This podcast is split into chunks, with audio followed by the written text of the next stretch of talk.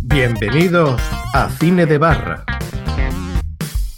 El cine que puedes disfrutar bebiéndote un liso.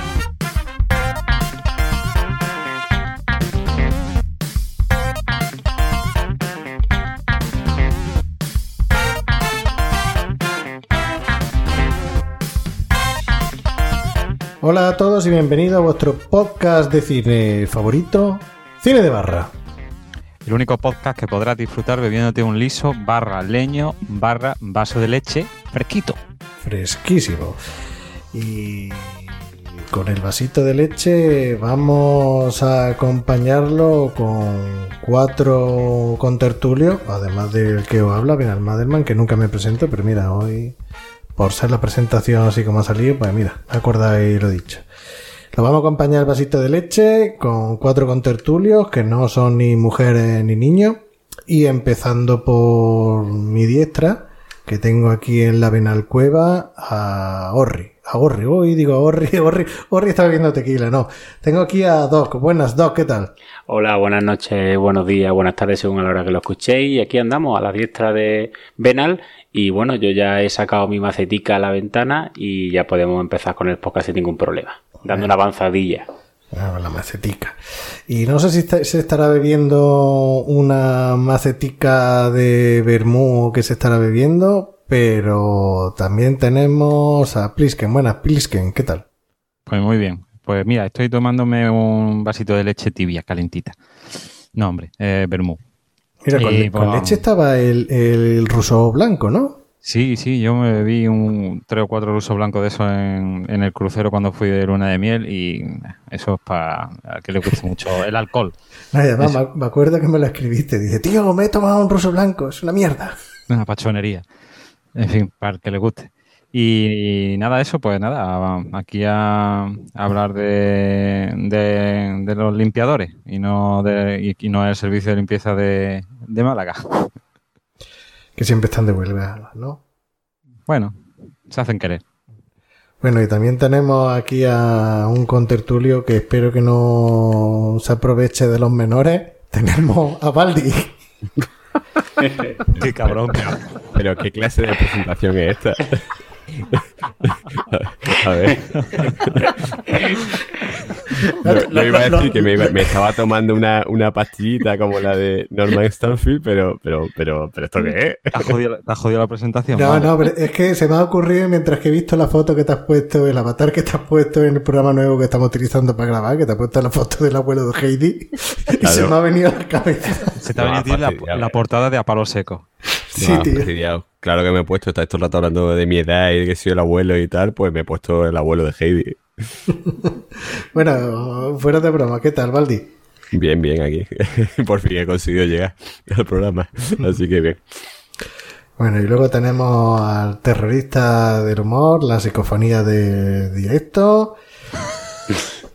tenemos a hoy llamado por el avatar que se ha puesto en este programita nuevo al Doctor Muerte. Tenemos a Luigi Bercotti. Bueno, Luigi, ¿qué tal? Hola, ¿qué tal? Muy bien. Es, bien, el, muy es bien. el gasarín de los podcasts. Sí. Muchas, muchas gracias por la bienvenida. Estoy aquí haciendo abdominales con, con medio cuerpo fuera. Y, y bueno, aquí para, para quitarme la tripa, que no vea cómo, cómo está ya sobresaliendo. Bueno, pues hoy vamos a hablar de una película que cumple... ¿Cuántos años cumple eh, Luigi? Tú que eres, eres de cosas Tú lo que, rancias. tú lo- ¿Tú tú eres lo- de ciencia? tú lo que quieres es hacerme la rima, cabrón.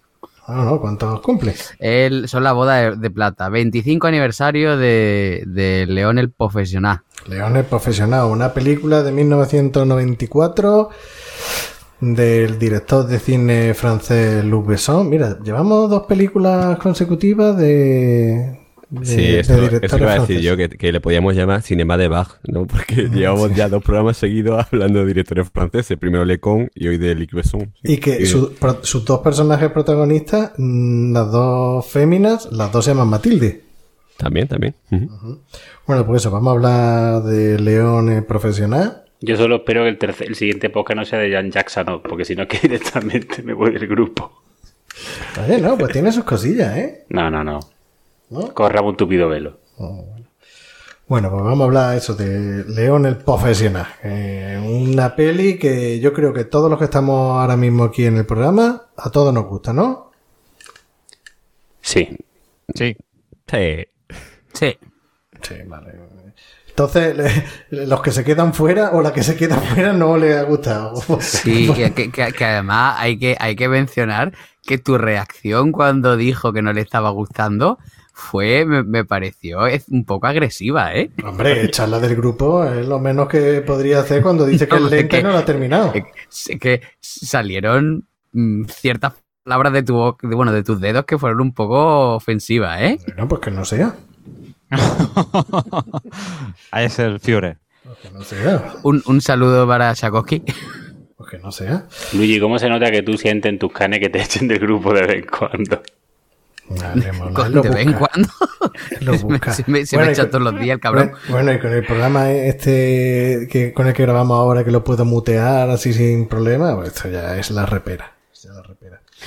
Bueno, pues vamos a hablar un, un poquito de, de esta peli que cumple 25 años, que a todos nos ha gustado mucho. Y lo primero que quiero preguntaros es: ¿qué recuerdo tenéis de esta película? ¿Cómo lo conocisteis? ¿Cómo.? ¿Cómo fue? Empezamos por Doc. Doc, ¿qué recuerdo tiene? Pues mira, yo exactamente no recuerdo en qué año lo pude ver. O sea, sí recuerdo que de verla, pues no sé si en mi primer año de facultad o finales del instituto, o sea que si la película del año 94, pues yo la vería en el principio, finales del, del en el 99 o principios del año 2000 y tal, no, no lo recuerdo exactamente. Y la me, me decidí a verla por estas cosas de, oye, hay una película tal que está muy bien, de, del león el profesional, de un sicario y tal, y yo recuerdo, o tengo el recuerdo de haberla enganchado por aquella época en el canal Plus, de estar haciendo zapping o tú veías la programación y decían, coño, pues tal día, tal hora es que hecha en León. Y coño, pues me voy a quedar en casa y la veo. Y de haberlo, haberla, o sea, haberme gustado bastante en su momento. Sí es cierto que desde ese momento que estoy hablando ya de hace un porrón de años, pues más de 15 años, hasta el día de hoy no le había vuelto a visionar de nuevo. O sea, no, nunca había dado casualidad, pues porque además me gustó bastante, pero de estas cosas que te gustan mucho, pero nunca la enganchas en la tele, nunca la ves en un zapping, nunca tal. No la había vuelto a ver hasta que me la he vuelto a ver para el podcast. Y, la verdad que sido como casi verla de nuevo, porque claro, la había visto hace 15 años. Tenía, había, tenía muy, un recuerdo muy bueno, pero no la había vuelto a ver nunca más. Y la verdad que me ha vuelto a gustar.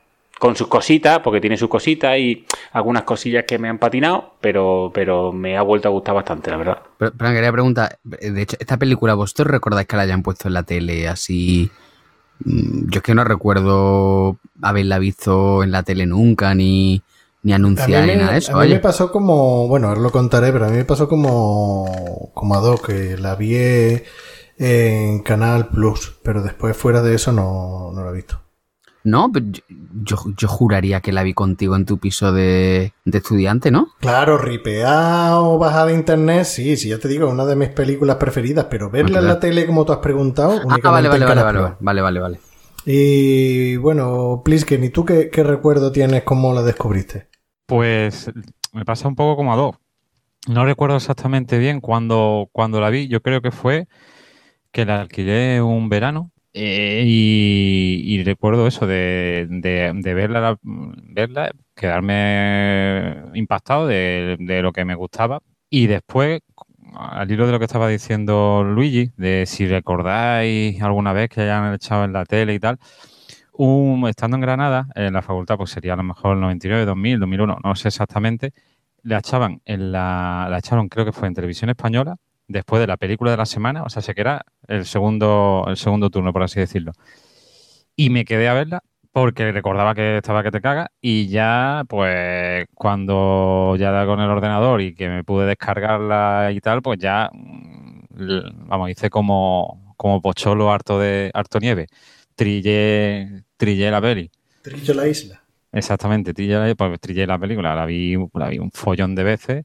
Bueno, la he visto unas cuantas veces porque me, me encanta a quien he podido ser recomendado tú creo que fuiste tú el que vimos un making of. No, vimos, vimos, juntos, lo que es lo que te iba a decir, que se me dabas permiso para contarlo. Vimos la versión extendida en mi casa. Lo que pasa es que tú te encontrabas mm, bastante perjudicado. Sí, estaba atajado. Sí, estaba, salimos de, de además que creo que fue con Doc. Creo que quedamos los tres una Navidad para tomarnos algo, comer, almorzar y después tomarnos algo en Fuengirola. Y, ah, cuando casi lo bajan del tren, aplique. Eh, no sé si casi lo bajan del tren, pero lo que sí sé es que llegamos a mi casa y nos tomamos otra y digo, vamos a ver una peliculilla y tal, pues se quedaba aquí a dormir y puse la versión extendida de, de León, en versión original, que no la había visto. Y me deja que lo cuente. Sí, sí. Y, le dio, le, yo vivo en, un bajo, una urbanización que es un, bajo que da a la terraza, da a la piscina, la piscina aquí de la comunidad, y dijo, tío, me estoy meando, mm, voy a mear. Y, digo, venga, ven al cuarto año y dice, no, no, tío, no quiero molestar. Y se sale a la terraza y digo, tío, ¿qué haces? Dice, no, no, es que no quiero molestar. Y yo, pero tío, entra al cuarto baño y mea. Dice, no, no, no quiero molestar. Y se puso desde el balcón de mi terraza a mear en el césped de la piscina municipal. ¿Qué hora era? ¿Qué hora podía ser? No sé si sería las dos y media de la noche, la una, una. Y yo, tío, tío, pero. No, no, es que, es que, que no quiero molestar. Pero, pero, eh, pero expliquen cómo iba, tío. Madre mía. Joder. Pues iba como la greca. Ya veo, ya. ¿Pero tú te acuerdas de eso o no? Ahora que me lo has dicho, sí me acuerdo.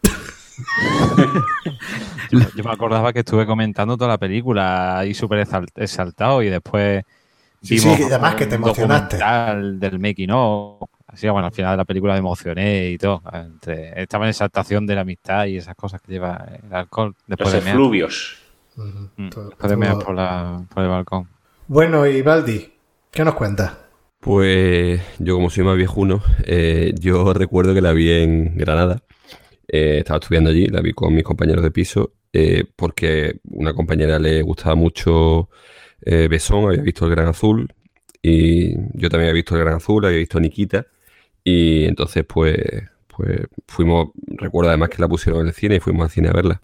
Y, bueno, nos gustó. A mí, a ver, yo, yo no tengo, para mí no es una de mis películas favoritas ni tal, me parece una película que está bien, es decente.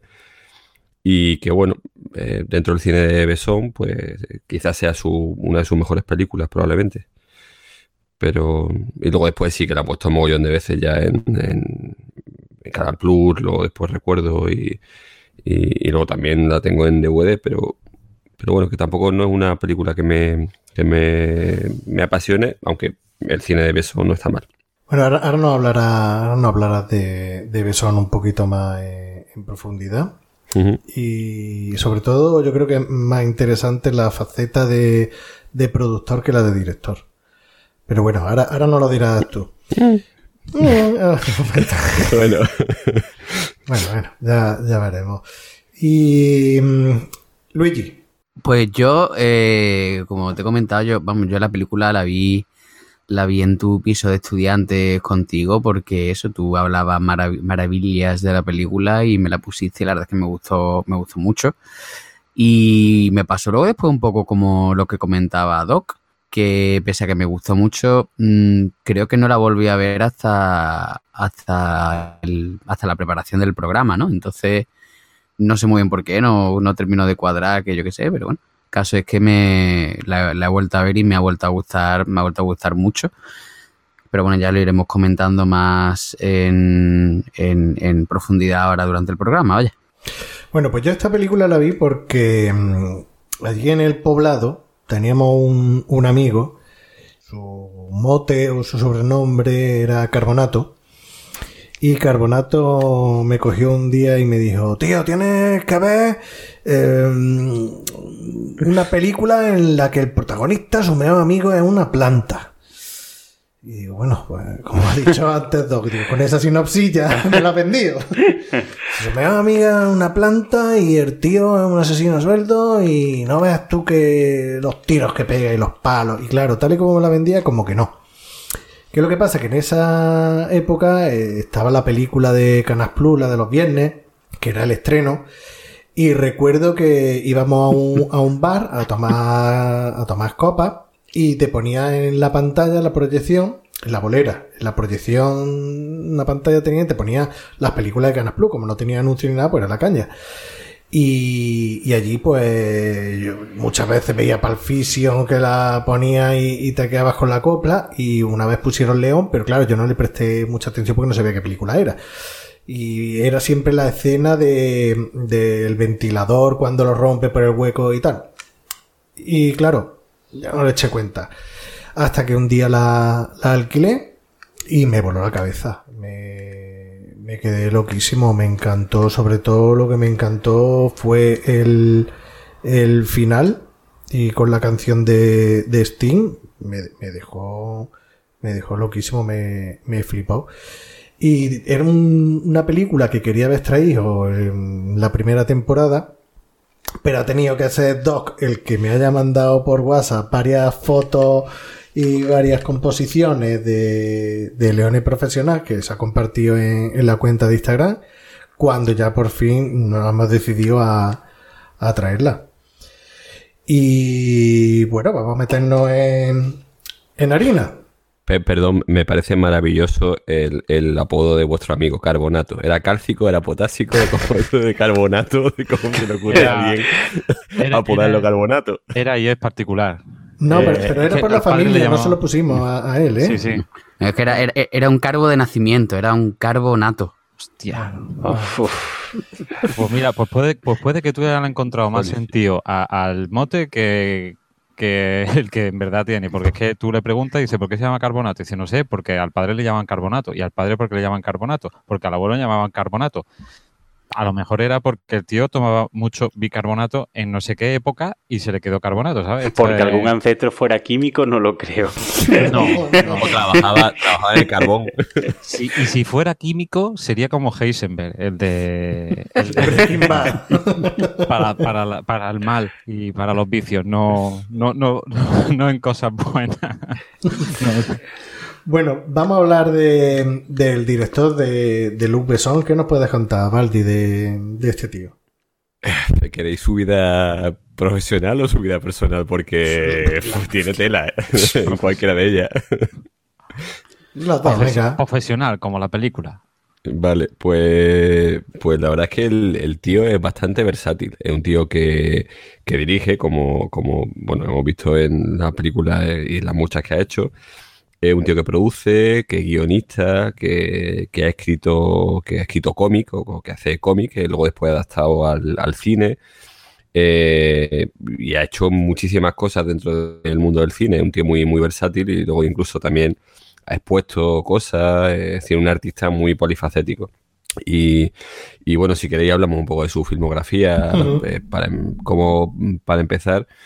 Eh, sus primeras películas eh, hizo un corto, luego el corto lo adaptó a una cosa que es como muy apocalíptica, la que también salía Jean Reno. Eh, yo la vi esa me ¿tú lo has visto? Sí, la de yo esa no la he visto, ¿qué tal es? Kamikaze. Sí, exacto. Mm. Pues que, que no hablan, lo que recuerdo en blanco y negro, no hablan. Ujú. Sí, sí que y negro. y es que es complicadilla.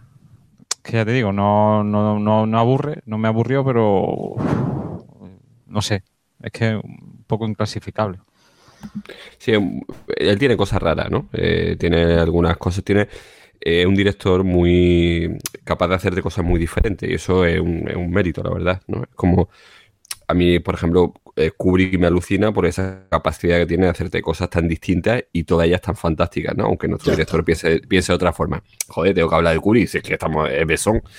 Eh, y Besson también tiene esa capacidad, ¿no? Es capaz de, de hacer cosas muy, muy diferentes, como por ejemplo eh, su gran éxito, el gran éxito internacional, que fue El Gran Azul, eh, que es una película sobre la vida de dos, eh, dos grandes competidores de apnea y el pique que tienen entre ellos, un francés y un italiano. Está, está inspirado en la vida real de estos dos señores y que, que protagoniza también Jean Reno y Jean Marbar. Y, y esa película fue un éxito absoluto. Eh, además, la, la- la música de esa película la hace también eh, el, el mismo Serra. músico. Exacto, Eri Serra, que es quien eh, va a colaborar con él a lo largo de su carrera. Y, y, El Gran Azul es, una película con una fotografía muy bonita y, ya digo, fue un éxito internacional. Luego hizo Nikita, con la que era su mujer en ese momento, con Amparillo, eh, que un poco deja entrever cosas que luego vemos en El León el Profesional. de, hecho, tengo aquí un montón de similitudes y ya cosas que se van apuntando en, Nikita, que se verá luego El León. Que una escena sueldo, sí. Ah. Yo cuando vine a Nikita me quedé, me quedé igual de pillado. No, me, sorprendió un taco. Estaba acostumbrado a ver las películas de acción americanas, al maletar y este tipo de cosas, y no sé, la de Nikita me, me dejó, me gustó también bastante. Oye, de hecho, vaya, si queréis vamos a hacer aquí una breve pausa en, la filmografía de, de Luc porque creo que Nikita sí, sí tiene mucho, mucho que ver. De hecho, mm, ya no solo a nivel visual, mm, imágenes que casi son copiadas en, en, León, sino ya el mismo personaje de, de Jean Renault, que aparece ahí como que se llama Víctor y que es el limpiador pero tiene, mm, como he dicho, muchas imágenes, como por ejemplo eh, la escena en la que tira la granada y Nikita tiene que tirarse por el hueco de ventilación. Eh, es, exactamente igual. Mm. Las gafas que lleva Nikita, al estilo luego de, León. En una escena en la que eh, Jean Reno, el personaje de Víctor, coge y levanta a pulso a Nikita y se ve una toma de los pies eh, en el suelo de, de Víctor, de Jean Renault y, de Nikita, mm, al tenerla levantada se ve en alto, que luego se ve cuando lo hace con, con la niña. Con Matilda. Con Matilda, el pelo corto que lleva Nikita y la sensualidad que, que despierta y ese, eh, esa personalidad un poco de, de niña rebelde que tiene, como se ve cuando salta en, en la cama. Tiene cositas que ya apuntaba. Bueno, que, y que esta película fue un pelotazo que dio para dos series más eh, en Estados Unidos. Una primera eh, recién salía la película al poco tiempo, a mediados de los 90, en la que os acordáis de la protagonista. Peta Wilson. Peta Wilson. Y una película americana, hicieron un remake. Sí, una película, sí. También. También hicieron la película americana, sí, pero mm, yo me quedo más con la serie. La serie, una serie que echaban en Telecinco. Los sábados por la mañana, ¿no? Y por la mañana, ¿no? Yo no, de madrugada, ¿verdad? De madrugada, de madrugada. Yo, creo que fue la típica serie que, que, anduvo por multitud de horarios diferentes. Empezó en el 97, la, la serie. Estuvo hasta el 2001. Y luego hicieron incluso otro remake de Nikita. Hace poco que le hacía una actriz que no sé si era asiática, pero sí tenía rasgo asiático. No, también, la vi ya por curiosidad, pero molaba más la de la de la Peta Wilson. En el 2010, la otra serie. Sí, sí, sí, sí. Y una, una cosa que quería, que quería comentarla con, con Plisken. ¿Tú te fijaste o te acuerdas en la película de Nikita cuando tiene que coger un arma y disparar en modo francotirador? ¿Te acuerdas de qué arma era? Joder, es que no. Eh, sí, era la. Joder. Sí, la que sale en. La jungla de cristal. Sí, la, una, austríaca. Sí, que tiene plástico y tal para que pese menos y el cargador es por la parte de atrás. No, que, que Es un. No sé si es un fusil o un subfusil, pero que lo ponen ahí como de francotirador. Sí, porque, le cambias la longitud del cañón, es que se puede cambiar. La longitud del cañón entonces también te sirve para tirar, para disparar balas que, pueden llegar a más distancia y, todo eso. Sí, yo, yo, sabía que te molaba. Sí, sí. Bueno, Valdi. Eh, pues luego después de Nikita, eh, hizo un documental que se llamó Atlantis, que, bueno, se quedó un poco pillado por los escenarios en los que había estado rodando El Gran Azul, según comentaba el propio Besón en una entrevista, y, luego hizo un documental sobre bichillos marítimos acuáticos eh, que se llamó Atlantis. Em, y después se divorcia de Ampaguillo, se divorcia de Ampaguillo y se queda un poco pillado, ¿no?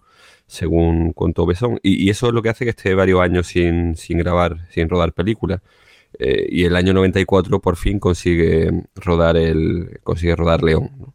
Eh, la, producción de León es casi paralela a la del quinto elemento. Eh, lo que pasa es que, bueno, por cuestiones de agenda al final, roda primero León el profesional y, poco después ya rodaría el quinto elemento. De hecho, si me, si me permite, yo bueno, me, he visto me he visto un, bueno, un especial y eso, y comentaban que, comentaban que de hecho el, digamos que estaban con el quinto elemento, que se veía que eso todavía iba a durar tres o cuatro años hasta que se pudiera estrenar, y que entonces que Luke Besson dijo, bueno, yo quiero aquí, quiero, yo quiero rodar algo, entonces pues cogió el personaje de, de Nikita y le, le hizo como una especie de spin-off, ¿no? Que fue ya el León el Profesional y, y, eso fue el motivo por el que lo hizo, ¿no? Porque era, tenía tiempo. Había demasiado tiempo ahí entre media y dice, venga, voy a, voy a grabar algo.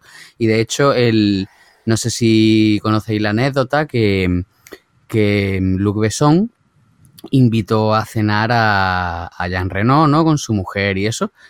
Y, y entonces, pues al final de la cena, le, le dieron una, le dieron una caja de regalo, ¿no? Así envuelta, como, pues, con su papel de regalo y esas cosas, su lacico y tal. Y, entonces Jean Renault se queda así, empieza a abrirla y dice, ¿esto qué hay aquí? ¿Bombones o qué?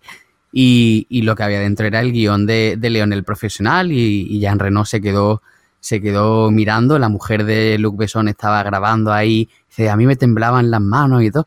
Y entonces se quedó mirando así eh, Jean Reno el, el guion, no podía dejar de mirarlo y se emocionó. Decía la mujer que incluso eso, que, que estaba intentando no ponerse a llorar de la emoción y tal. Y, que cuando, cuando, en cuanto vio eso dijo, estoy preparado para esto. Y, así fue como empezó eh, lo de León el Profesional. De hecho, el, el, guion lo escribió, porque el guion también es de Lupesón, lo escribió en, en 30 días y luego la película se rodó en tres meses, o sea, una cosa súper rápida.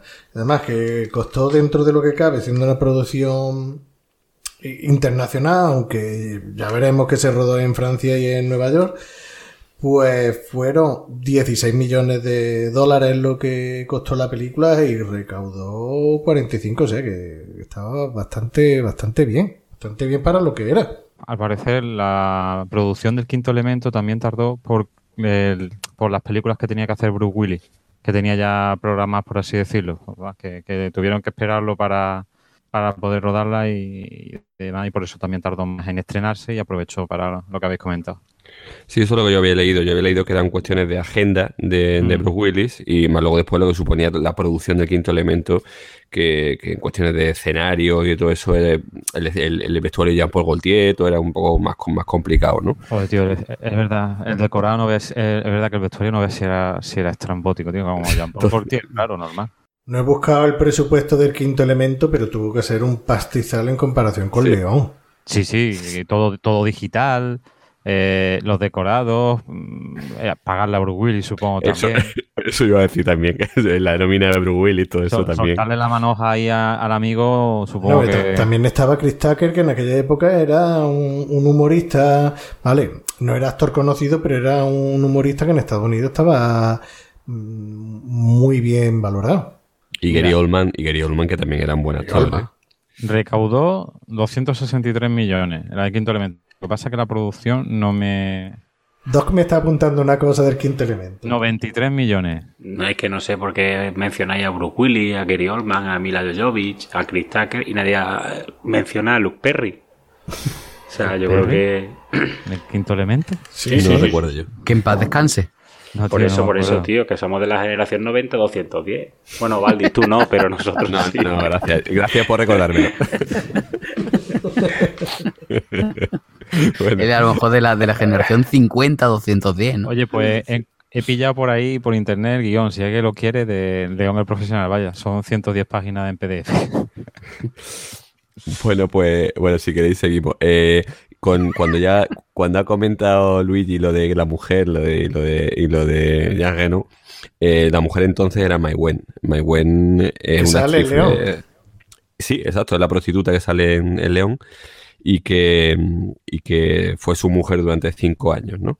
Y si queréis de la que luego hablamos porque tiene un cierto paralelismo eh, su mujer y la relación que tuvo con ella con la de Matilda. fue su esposa, pero en el momento en el que se casó podría decir que era una, una, niña. niña. El tubo dinámico acertó. tenía, sí, tenía 15 años, sí. Ella misma en el, en el, en el especial que yo os comentaba lo decía que que para ella la historia de Matilda era la suya propia, vaya. Claro, Es y, que- y- y León era Luc Besson, un asesino. Claro. Es que Luis Besson tenía treinta y tantos años, y ella tenía 22. 15. 32, ¿no? Ella tenía 15, pero cuando se conocieron me parece que tenía 11 o 12 años. Sí, Creo, sí. sí, creo que tenía 12 o 13, sí. Sí, por eso que mm, eh, un poquito, está un poquito feo eso. No está, no, Bueno, mira, no Woody está Allen, bonito, ¿no? Woody Allen no está bonito. No está bonito, no. No está nada bonito. Bueno, pues eh, siguiendo con, eh, con ello, después hizo el quinto elemento, la que hemos hablado. Y el quinto elemento supone además la ruptura con Mai Wen y, y su inicio de su relación con Mira Jovovich, que es la única razón por la que yo admiro a Lee Besson, sinceramente. lo, tengo, lo tengo que reconocer. A mí Lee Besson me parece un buen director, pero eh, lo de estar con Mira Jovovich ya me parece una categoría inalcanzable para cualquier ser humano. Respecto. Absoluto. Respetec. Después del quinto, el quinto elemento ya sabemos todo, la hemos visto todo muchas veces, ya sabemos lo que, lo que es, ¿no? Es una superproducción eh, y, y bueno, tiene, a mí también me parece una película curiosa que está bien y cada vez que la veo en televisión me quedo enganchado porque, me- no por mí, no por Mila Jovovich, que también, pero porque, pero porque me parece muy, me parece muy curiosa la película, está, está curiosa. Y luego después, en el año 99, con Mila Jovovich también hace Juana de Arco, eh, que en España se llamó Juana de Arco de Libre Son, ¿no? Sí, como el Drácula de. De Bram Stoker, sí. Sí, de- Al mismo nivel, al mismo nivel de calidad.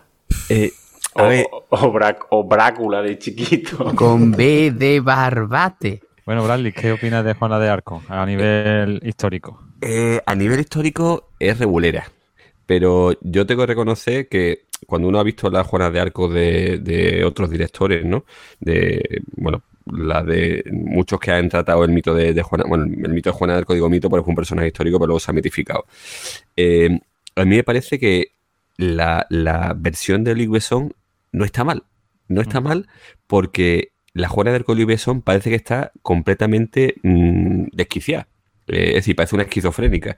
Y muy probablemente Juana de Arco fuese una esquizofrénica. Eh, porque Juana de Arco oía voces, oía a Santa Margarita, oía a San Miguel Arcángel, que hablaba con ella. Claro, tiene Tenía, línea, di- tenía di- línea directa con.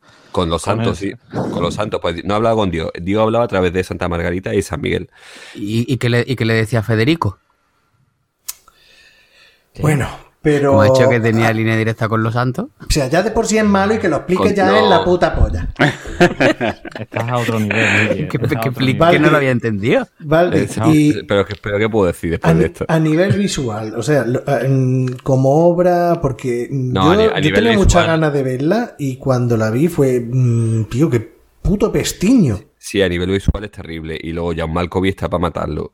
Y ahí, ahí pero me quedo con, con- con la, la interpretación que hace su personaje, que no está mal, ¿eh? Y no es porque sea Mira Jovovich, sino Es porque que me tiene parece. un reparto, es que dices tú, Bestial, Mila bestial, sí. Jovovich, John Malkovich, Faye Dunaway, Dustin Sí. Hoffman, Bueno, y sale también de este haciendo del el mariscal de las tinieblas, el joder, no me acuerdo ahora, del ¿De Gilles de Exactamente, de Gilles. Sale también, sale el, actor este francés, Vincent Cassel. eh, Vincent Cassel. Bueno, que, que si, que si Baldi dice que Luke Besson es la caña porque se lió con Jovovich, Vincent Cassel, que, que, Ya, ya sé por dónde va. que- Es que- Dios, ¿no? eh, Vincent Cassel es Dios, con la Mónica Bueno. Bellucci. Ya no. Bueno, sí, pero en aquel momento ha, ha estado muchos años ahí disfrutando de las mamellas. Se, se- va a notar que somos todos unos señores y que estamos hablando de señoras y esto no está bien. Oye, que, que Mónica Bellucci sale en la última. No sé si. Sí, sí, creo que fue en la última temporada o en la penúltima temporada de la serie Mozart in the Jungle. Eh, no sé si se rodó este 2019 o 2018. Y está. Está la tía, vaya, Todavía no está pocha, ¿no? está pocha ni, ni pocha. Está que cruje. Como una princesa Disney, vaya. Ay, Total. Dejemos ese tema, que hay ya demasiado Sí, referencia a la infancia. no, no, no provoque. Sí, hoy, hoy cachondeíto con eso. Bueno, eh, si- siguiendo, bueno, si queréis un día hablamos de Juana de Arco de, de Besón, pero vaya.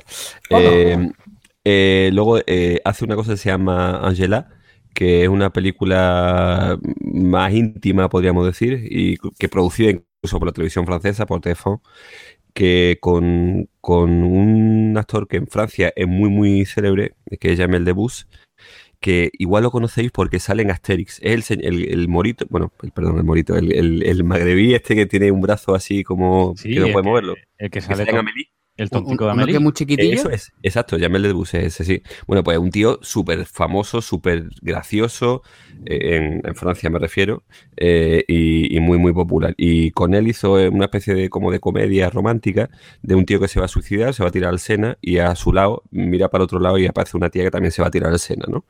Y, y bueno, y, con ese inicio, pues más o menos montó una especie de, de comedia aprovechando la, pues la, la fama de, de Jamel Debbouze, que, que como ya os digo, eh, era mucha en- y sabía que iba a tener mucho tirón en taquilla. Eh, después de, de Angela, eh, la, la siguiente película que hace es Arthur y los Minimoys, que me imagino que no la habéis visto, ¿verdad? No. Es una película de animación. Eh, es la que yo decía, él, él hizo el cómic y adaptó ese cómic al cine. Y, y- tuvo mucho éxito en Francia. Fue mucha gente a verlo. Es una película de animación para, para niños. Y, y tuvo tanto éxito que hizo dos películas más después de, de Arthur. Eh, eh, bueno, en, Estados Unidos tuvo sus problemas porque, porque era un niño de 10 años que, que, mm, se metía en un mundo, tenía deuda a su familia y tal, entonces se metía en un mundo de fantasía, y en ese mundo de fantasía tenía un rollo muy chungo con una princesa mayor que él, ¿no? Como una- que además Madonna era la que ponía la voz, con lo cual eh, Y a Bueno. Madonna, que también, a Madonna que también le va la caña. Y pues entonces, pues en, en Estados Unidos no, como que no, no les pareció que aquello fuera muy limpio y, y no tuvo mucho éxito, pero en cambio en Francia no lo vieron con esos ojos y, y sí que tuvo mucho éxito y, y ya os digo, hizo do- dos películas más sobre Arthur y, y- y los Minimoy, y, bueno, Arthur y la venganza de Maltasar y cosas de esas, ¿no? Yo no la he visto. Pues tampoco te pierdes nada. Yo sí la he visto, pues, pues se la he puesto a mis niñas, pero tampoco es una cosa. La primera, ya el resto no se la he puesto. Y luego hizo una cosa que no he visto, la aventura extraordinaria de Adele Blancet, que no sé lo que es. Me quedé dormido. ¿Sí la has visto tú? No, es un decir, trozo. la puse, es como una, eh, finales del siglo XIX, eh, mezclando un poco de tecnología Steam, está como del vapor, eh, con un dinosaurio, una momia. A mí esas mierdas normalmente me gustan, pero no, no, no la encontraba y me, me quedé dormido en el sofá. Mi mujer sí la terminó de ver, pero no Bueno, yo no, no la he visto, la verdad.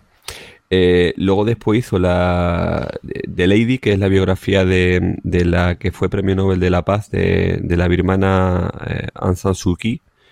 Eh, es, una, es una biografía, eh, tampoco tiene mucho más, más mérito.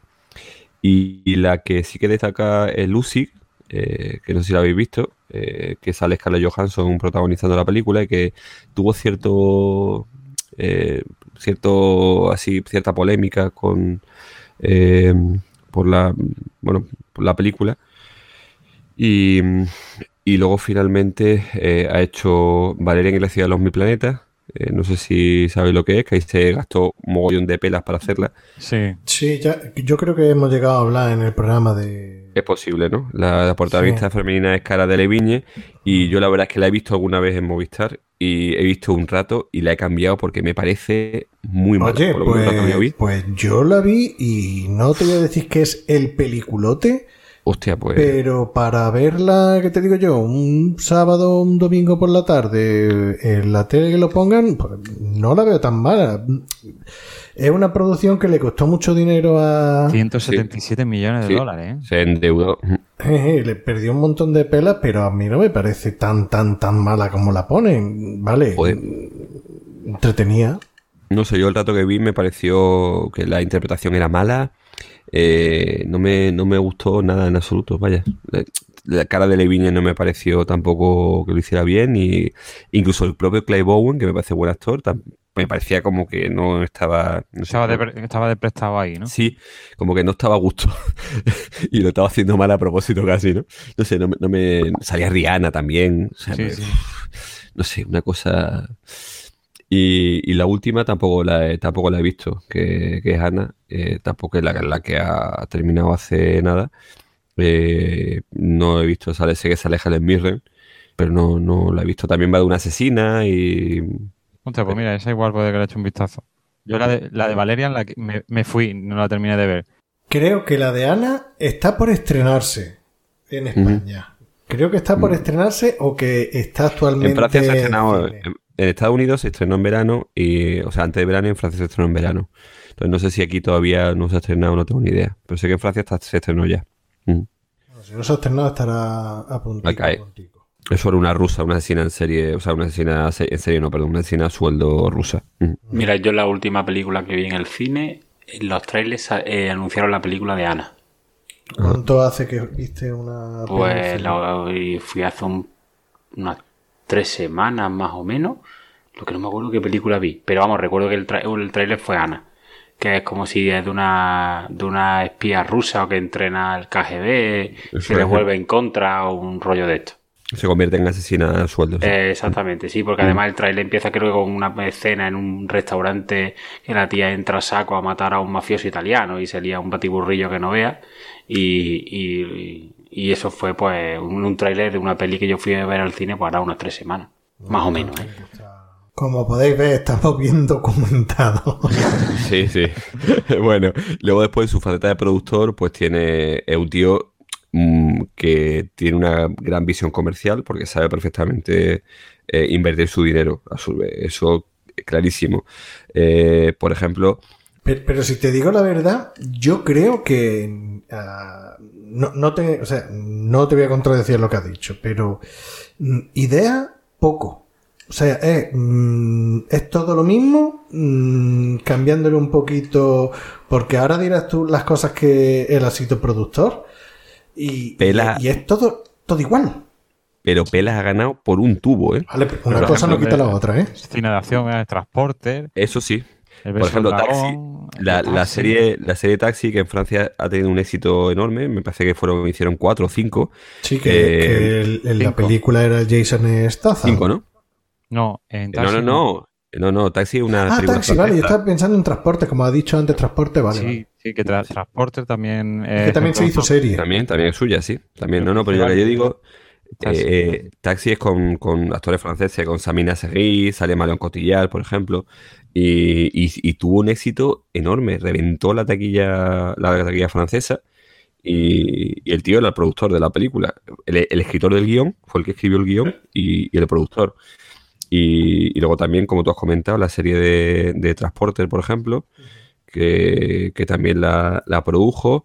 Eh, Wasabi, que también tuvo mucho éxito en Francia, no sé si lo habéis visto, que también sale También Jean Jean.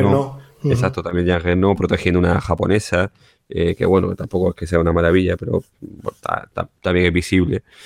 Eh, y luego después eh, él ha producido, por ejemplo, una película de dibujos animados que, se llama eh, em, el, ¿El monstruo en París, o sí, un monstruo en París se llama, que también tuvo mucho éxito y muchos premios porque está muy bien, muy bien rodada.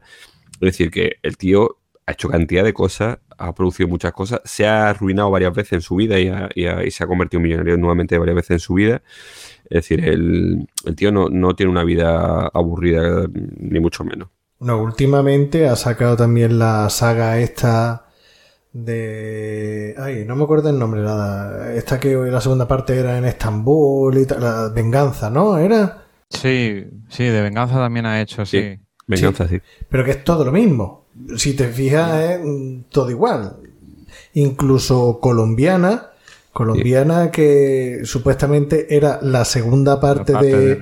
De Leones Profesional, pero como Luc Besson se fue y los derechos lo tenía la productora Gumont y creó su propia mm, su propia productora, pues no le dieron los derechos para que firmara la segunda parte, entonces hizo un refrito y hizo colombiana, pero que mm, si te fijas es prácticamente todo lo mismo.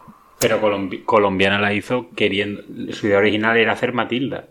Sí, sí, se supone que va a hacer una... Una continuación de León que fuera Sí. Matilda que fuera la niña. Sí, pero, pero- Gumón se quedó los derechos de la película y ya él hizo el refrito de colombiana. Que colombiana la vi con muchas ganas y... telita, telita. Yo creo que lo único que se salva es la protagonista. Sí. Pero que bueno, dices tú que poca idea. Joder, las películas de acción que veíamos nosotros en los 80, Arma Letal y todo eso, que Bueno, tienen distintas... ¿Sabes qué- qué No, idea pero, oye, tienen, tienen distintas historias. O sea, tú, tú ves, eh, ¿qué te digo yo? La historia de, de la jungla de cristal y no se parece en nada a Arma Letal y no se parece en nada a Depredador Ah, vale. y no se parece en Bueno, nada y tal. sí, que tú no ves hay- Venganza, ves eh, Colombiana, ves... mm, eh, todo lo mismo. Es la misma historia. Leones profesional, Nikita, es lo mismo y venga, vamos a cambiar un poquito, vamos a cambiar un poquito, pero luego la historia es lo mismo. Mm, Bueno, luego después, che, si, si miramos su filmografía, tiene cosas distintas, ya te he dicho, ¿eh? No, sí, te estoy hablando a no nivel lo mismo. productor. Ah, a nivel de producción, vale, vale, nivel de La producción. de venganza y tal. Bueno, A sí, nivel de que la producción, venganza es, es Pues- Liam Neeson pegando palos. Claro, Pero eh, como la de Chun Norris, vale, pues ya está. Claro, Chun Norris Norris cuando hace una peli, cuando hace Chun Norris una peli distinta era una peli de Chun Norris. O sea, daba Hostia. igual el nombre que tuviera el protagonista porque era Chun Norris. Y con Luz Besones da igual el producto que él haya hecho de producción, que sé que es lo que estoy viendo. Oye, que no estoy metiéndome con el nivel que sea mayor o menor o tal. Estoy diciendo que esto es lo mismo, que tiene el sello Luz Besón. Sí, sí. Bueno, nos metemos ya con, con la peli. Porque llevamos, llevamos 45 minutitos, una cosa así, y yo creo que ya va siendo hora de, de hablar un poquito de, de la película. Ya hemos dicho lo que costó, unos 16 millones y que recaudó 45. También Luigi ha, ha comentado que, que le dieron a, nivel de regalo el guion a Jean Reno como protagonista, pero había otra, había otros actores que se interesaron en el papel. Sí, yo he escuchado, bueno, he escuchado, he leído que, que estaban interesados en el papel, si no me equivoco, Keanu Reeves Sí. y Mel Gibson. Y Pero bueno. De Niro. Y tenía lo que pasa es que, claro, también imagino que siempre Luc Besson ha dicho que el- el- la película la había escrito para su amigo Jean Reno. Que era un tema más de productora y tal, el, el tema de los otros actores interesados y tal, pero que él tenía muy claro que el papel, el- él la película la había escrito para Luc Besson. Yo creo que esas son palabras textuales de. Perdón, Para la Jean- película Jean la había escrito para Jean Reno. Esas son palabras textuales de Luc Besson. Bueno, Jean Reno que, que es Juan Moreno. Es Juan Moreno. Juan Moreno que, es- que es gaditano. Gaditano, sí.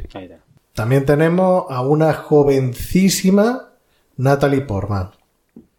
Natalie Portman que también, que me parece que el casting fueron 2.000 niñas las que hicieron la audición y se lo llevó ella pese a que eh, la persona encargada del casting no estaba, no la había elegido en un primer momento, pero cuando Luz Besson la vio, pues digo, esta va al papel.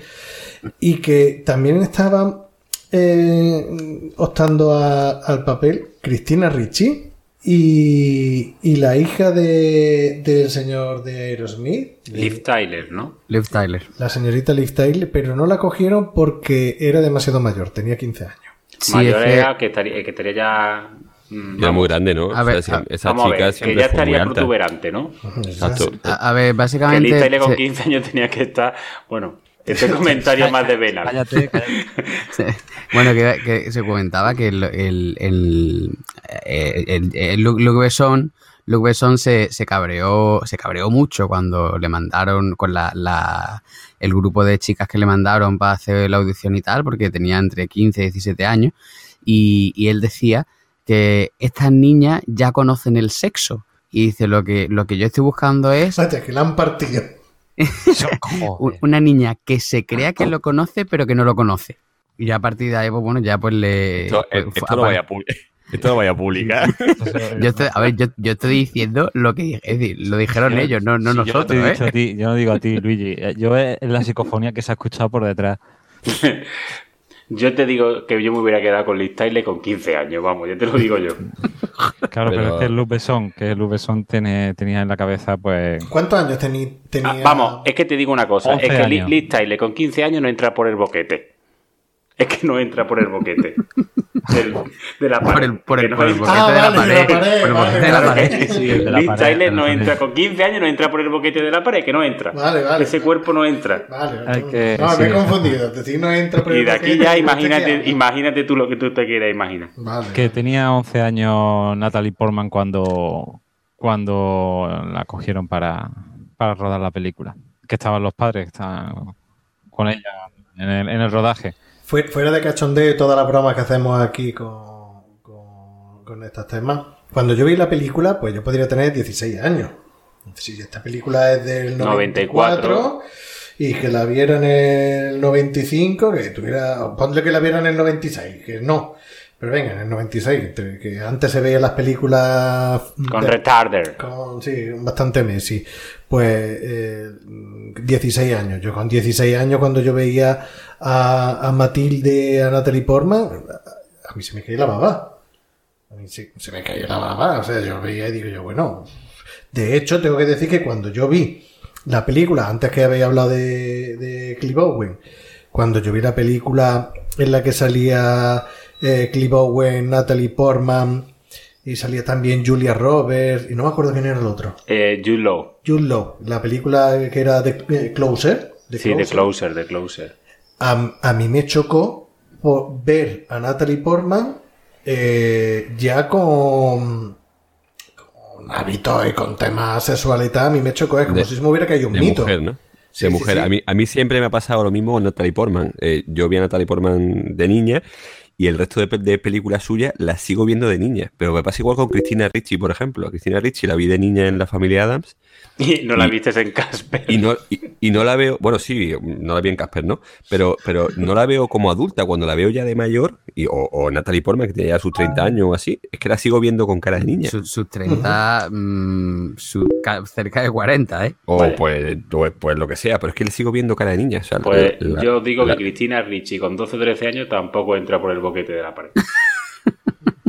Bueno, eh, parece ser que se nos ha unido a la, al programa. En el momento más caliente. Se nos ha unido. Cuando, cuando estábamos aquí hablando ya de si entra por el boquete o no entra por, bo- por el boquete, se nos ha unido Orri. Orri, ¿entra por el boquete o no entra Natalie Portman? Entra, entra. Muy buena noche a todos. Disculpar el retraso. eh, estaba con Di la unos verdad. amigos. La verdad, de verdad. Hombre, la verdad de mentira, la verdad de verdad, claro. La verdad, la verdad, la verdad, mentira. Vengo doblado perdido después de ver chupitos de tequila y cosas de esas. Y mi amigo Cal dice que va a escuchar el programa a conciencia para verme cómo estoy. Mira, O sea, escucharme. por lo menos. Tenemos ganas de un oyente.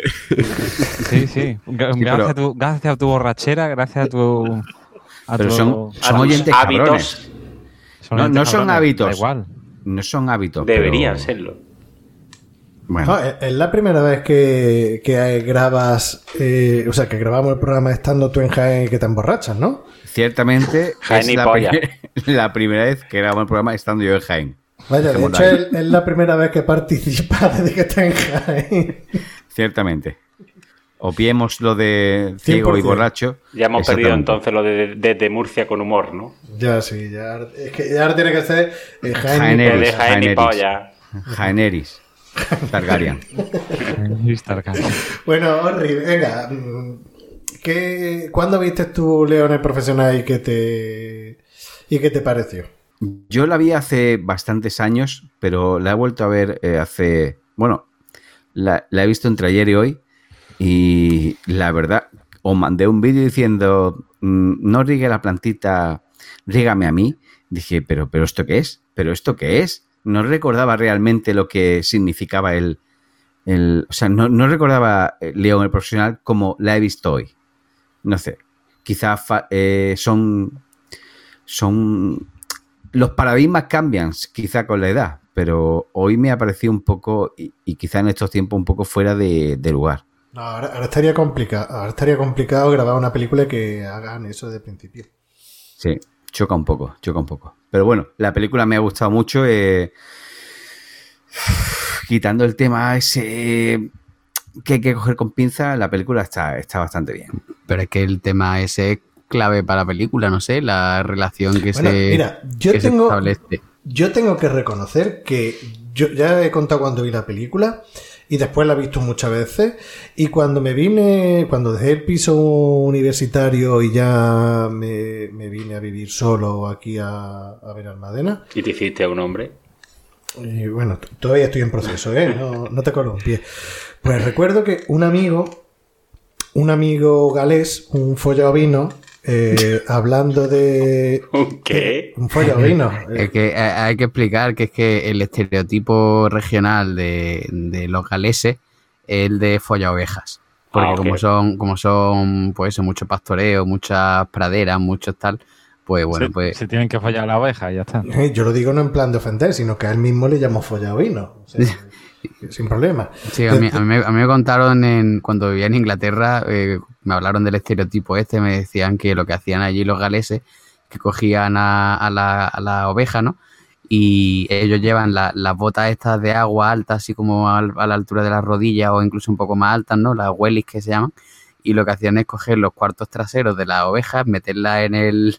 Para que no, para que, para que no salieran corriendo, ¿sabes? Ya empezaban a pim pam, pim pam. Sodomizaban los animales, bueno. Que vaya que aquí, aquí, aquí hubo uno que con una gallina Bueno, volviendo a, Sin botas ni nada. Volviendo a, lo que me decía el Guiri, eh, hablando así un día, digo, pues a mí León el profesional me parece un peliculote y me dice, sí, pero seguro que él se la follaba. Y yo me quedaba y digo, ¿pero de qué estás hablando? Sí, sí, que ellos han tenido ahí tema. Yo, tantas veces que había visto la película, inocente de mí, jamás pensé que hubiera ahí una relación entre los dos. O sea, me costaba trabajo verla entonces. Cuando ya vi la versión extendida, mm, ya me quedó todo un poquito más claro. Independientemente de, que si se la zumbó o no se la zumbó, pero ya ahí se veía, no se veía. Yo sigo pensando que no, pero bueno. Yo, yo no se la, yo creo que no se la zumbó, vaya, porque o sea, ella lo intenta, pero, pero él se mantiene, se mantiene, no hizo como Luke Besson. Yo, yo he visto la, versión extendida estos días y claro, eh, la versión normal creo que dura un minuto, una hora cuarenta y la versión extendida dos horas y, pico, ¿no? Sí, son veintitantos minutos más la versión extendida. Es que en la versión extendida te da, te da mucha más, le da más contundencia a la historia de, y más escenas que eliminaron. Pero porque se eliminó para Estados Unidos. En Estados Unidos no les parecía era tabú. abominable, abominable, exacto. Y entonces mm. las escenas que se cortan para la versión comercial estadounidense eh, son casi todas las que hay tonteo o un juego así entre, entre Matilda y, León. Pero es que, es que Matilda es la que le mete caña a León. Y, aquí creo que voy a, voy a buscarme un montón de enemigos, pero aquí. Ya los tiene, ya los tiene. Pero... Ya, ya, bueno, unos cuantos más. Aquí el tema de pedofilia, no hay pedofilia realmente, pero Matilda es la que busca, o sea, la menor es la que busca al mayor. Es que incluso no, desde no hay un agresivo sexual eh, adulto buscando la pedofilia. De, hecho, es lo, que se estuvo mm, hablando y, por eso el papel que tiene eh, Jean Renault es así tan cortico y tan. Que falta un herbo. rozando un poco lerdo. Sí, lento, en esa situación. Sí, no borderline, pero. Um, lento. Vamos, solo tienes que ver la cara que ponía el tío viendo en, el cine la, película del musical. Sí, sí, la carita de, la lluvia. de simplote. Sí, estaba intentando leer. Estaba disfrutando, hombre. Claro, que él Yo pongo la misma cara, pero viendo otro tipo de cine. Que, que él interpretaba a una persona que era cortita porque creía que así el público no iba a pensar que se iba a aprovechar de, de una niña. O sea, que orientó así el personaje. Al parecer, sí. Vale, Pero en cuanto a lo que decía Orri, eh, es que desde el, desde el primer momento que, coinciden en escena eh, Natalie Portman y Jean Reno, lo primero que hace Natalie Portman es mirar de arriba abajo a, a Jean Reno y de nuevo otra vez de arriba, de arriba abajo. Es decir, es que incluso desde el, primer momento de la, en el que se cruzan antes de que se genere toda la relación, porque le salva, la salva y todo eso, ya ella la, mira, le pone ojito. A yo es que creo que también, eh, vamos a ver, ella se hay que ver el lugar en el que se ha criado, ¿sabes?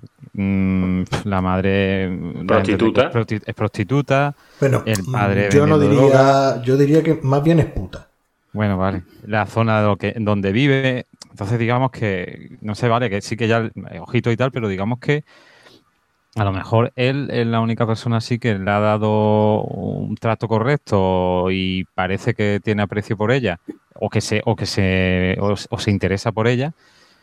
Y entonces pues ella lo ve bueno pues se, enamora. sí, y una eso está claro de las en las que se ve eso mismo que tú estás contando mejor reflejado es cuando ella está que le han partido el padre le ha partido la cara está sentada con la sangre y llega a él y le da el pañuelo para que se limpie la sangre. y ella le pregunta que si la, vida...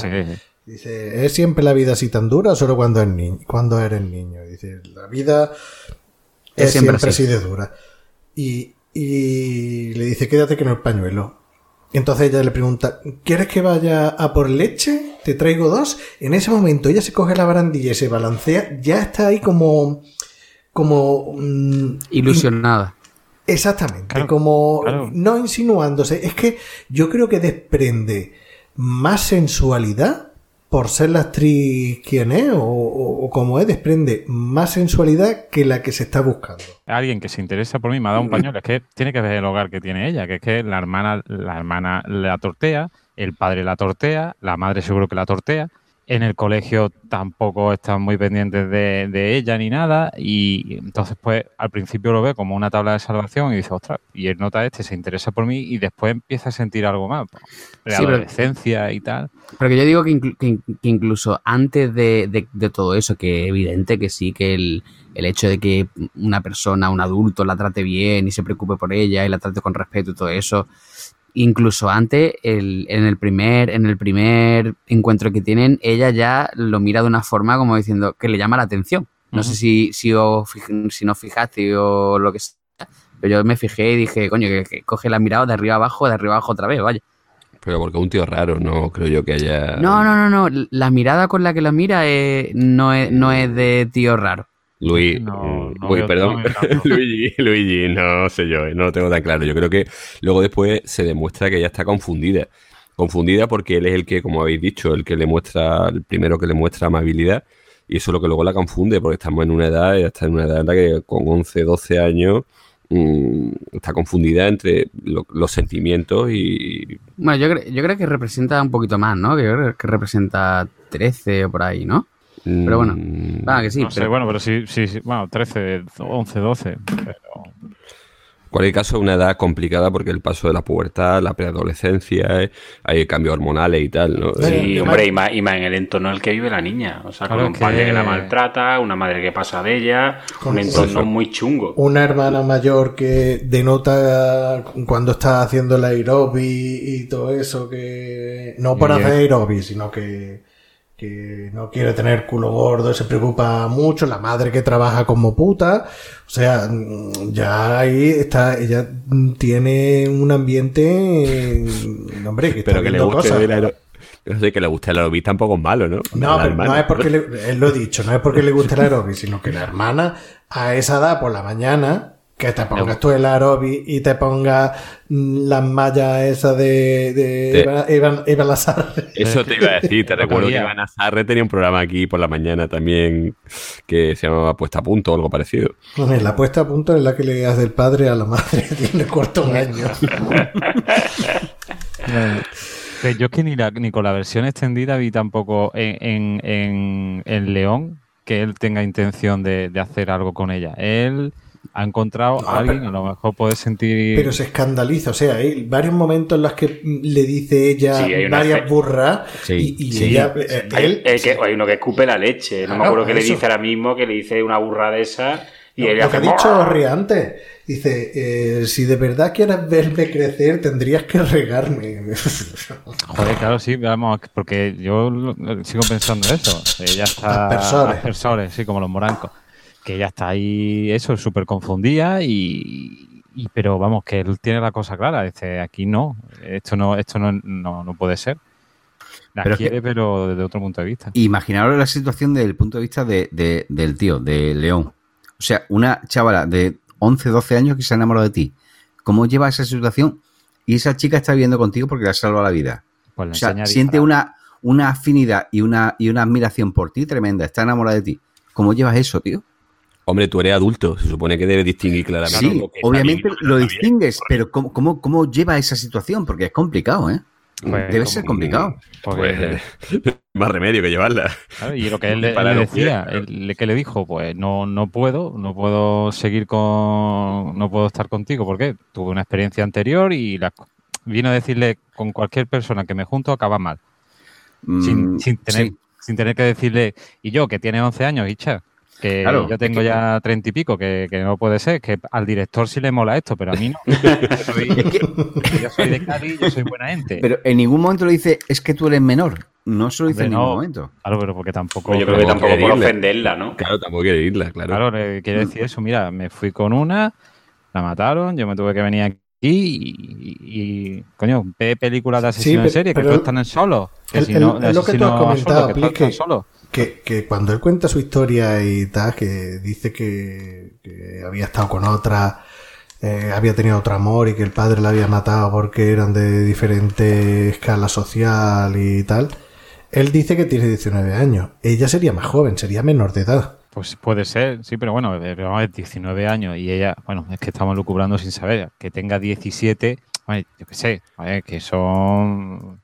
¿O 16? Pero eso es una interpretación tuya, de dónde lo interpretas tú, claro, claro, Sí, sí, mm, sí, no, no, no, es totalmente mi interpretación, no lo dicen ahí, pero que no es descabellado, que, que tiene muchas posibilidades. Él tiene 19 y ella tiene 17, que es menor de edad, bueno, son dos años, no sé, pero es algo más factible, por así decirlo.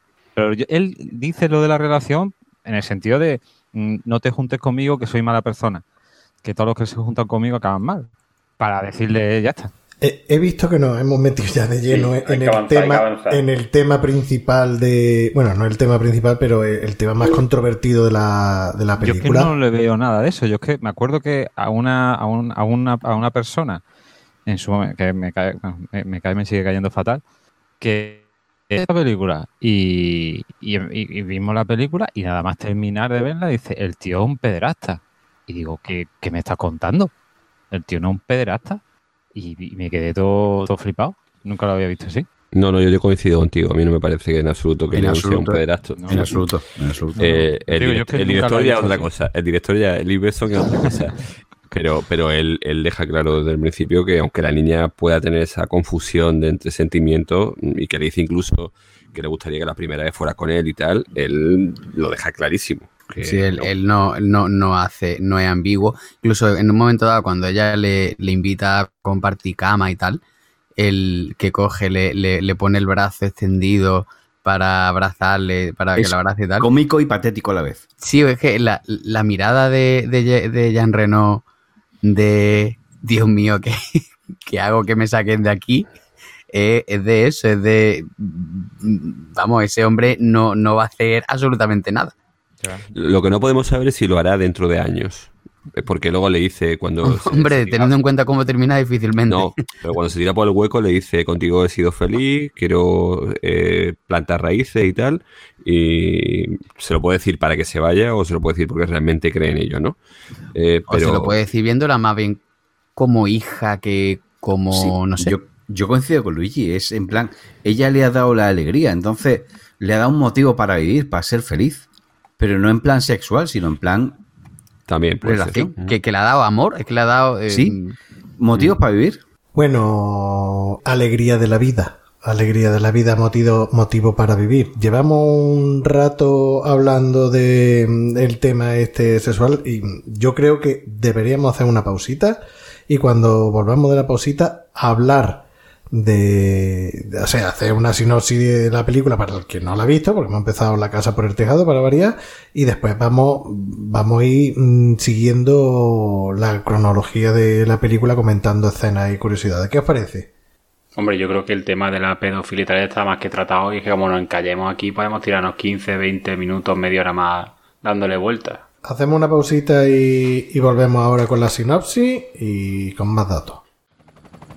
¡Eh, comandante! Ya podemos divisar el punto de encuentro para el intercambio de prisioneros. Mire, a las 10. ¿A las 10? Pero son las 4 de la tarde. No, no. Mire, hacia allí, en el descampado. ¿Lo ve? Ah, tiene razón. Pero en esta ocasión, asegúrese de no lanzar napal. Hay que proteger a los Charlies. ¿Proteger a los Charlies, mi sargento? Claro que sí. Charlie Brown, Charlie Sheen, Los Ángeles de Charlie.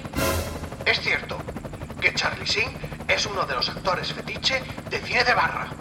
¿Cine de barra? Sí, el cine que puedes disfrutar bebiéndote un lillo fresquito. Además, hoy hay programa. ¿Hoy? Aborten la misión. Aborten la misión. Todas las unidades de vuelta al campamento base para oír cine de barra. y ya si acaso mañana arreglaremos lo de los prisioneros. Bueno, pues Orriano, una sinopsis de Leonel profesional. Que me gusta a mí que me haga estas cosas, penal. Bueno, León el profesional es una persona gris, sin ánimo, sin vida. Bueno, tiene vida, pero su, su profesión es ser limpiador. Básicamente limpia lo que sobra. Vamos, un Terminator que se carga a todo el que a todo el que no le gusta al jefe, se lo carga. Pues resulta que es vecino de una chavala cuyos padres están metidos con cosas oscuras de la droga. Cosas oscuras de la droga que lleva un tío. Wow, aquí hay mucho silencio y mucha tensión. Chan chan.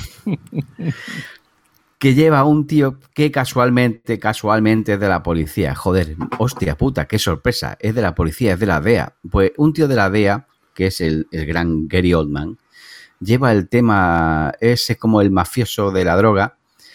Entonces, el padre de Matilda, que es la chavala de la película, no sé si ya me he seguido, ya lo, lo habéis liado del, lo he liado del todo.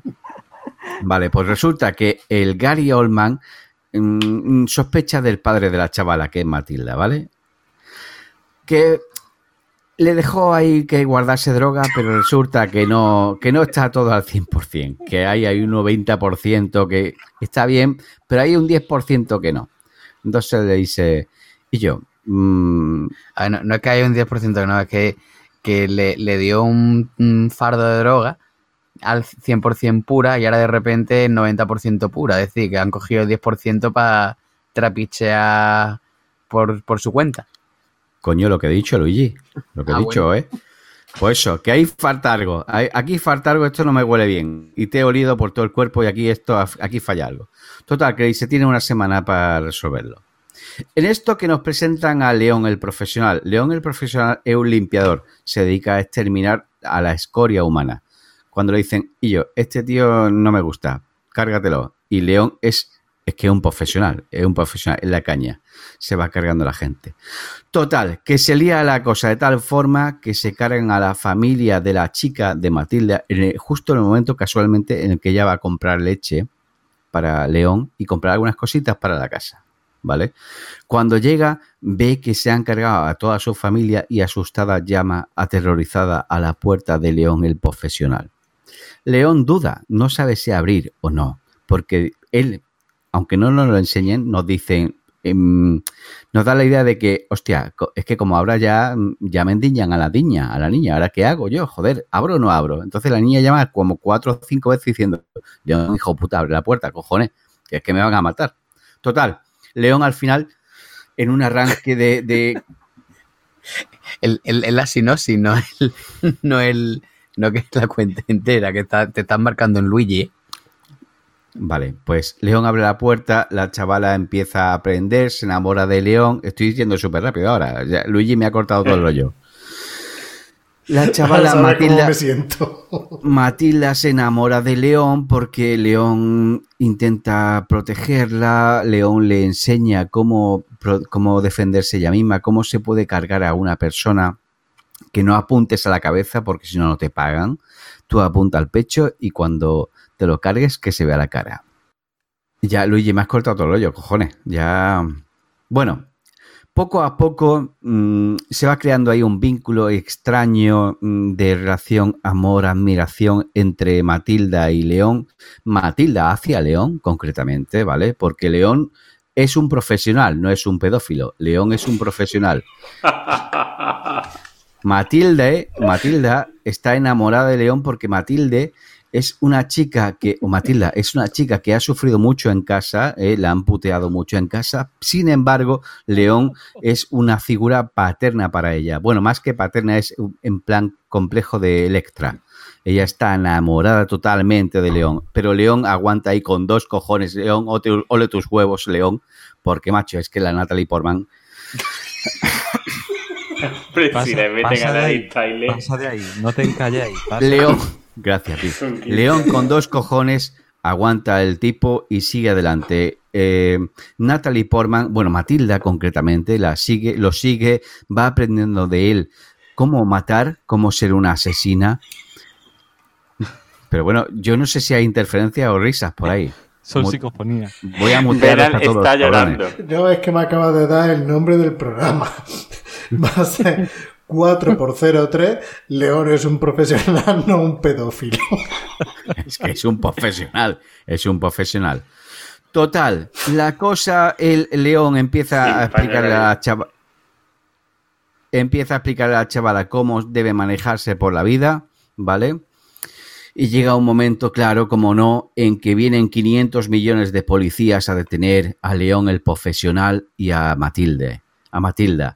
Entonces León salva a Matilda, pero se sacrifica para vengar la matanza que sufrió la familia de Matilda.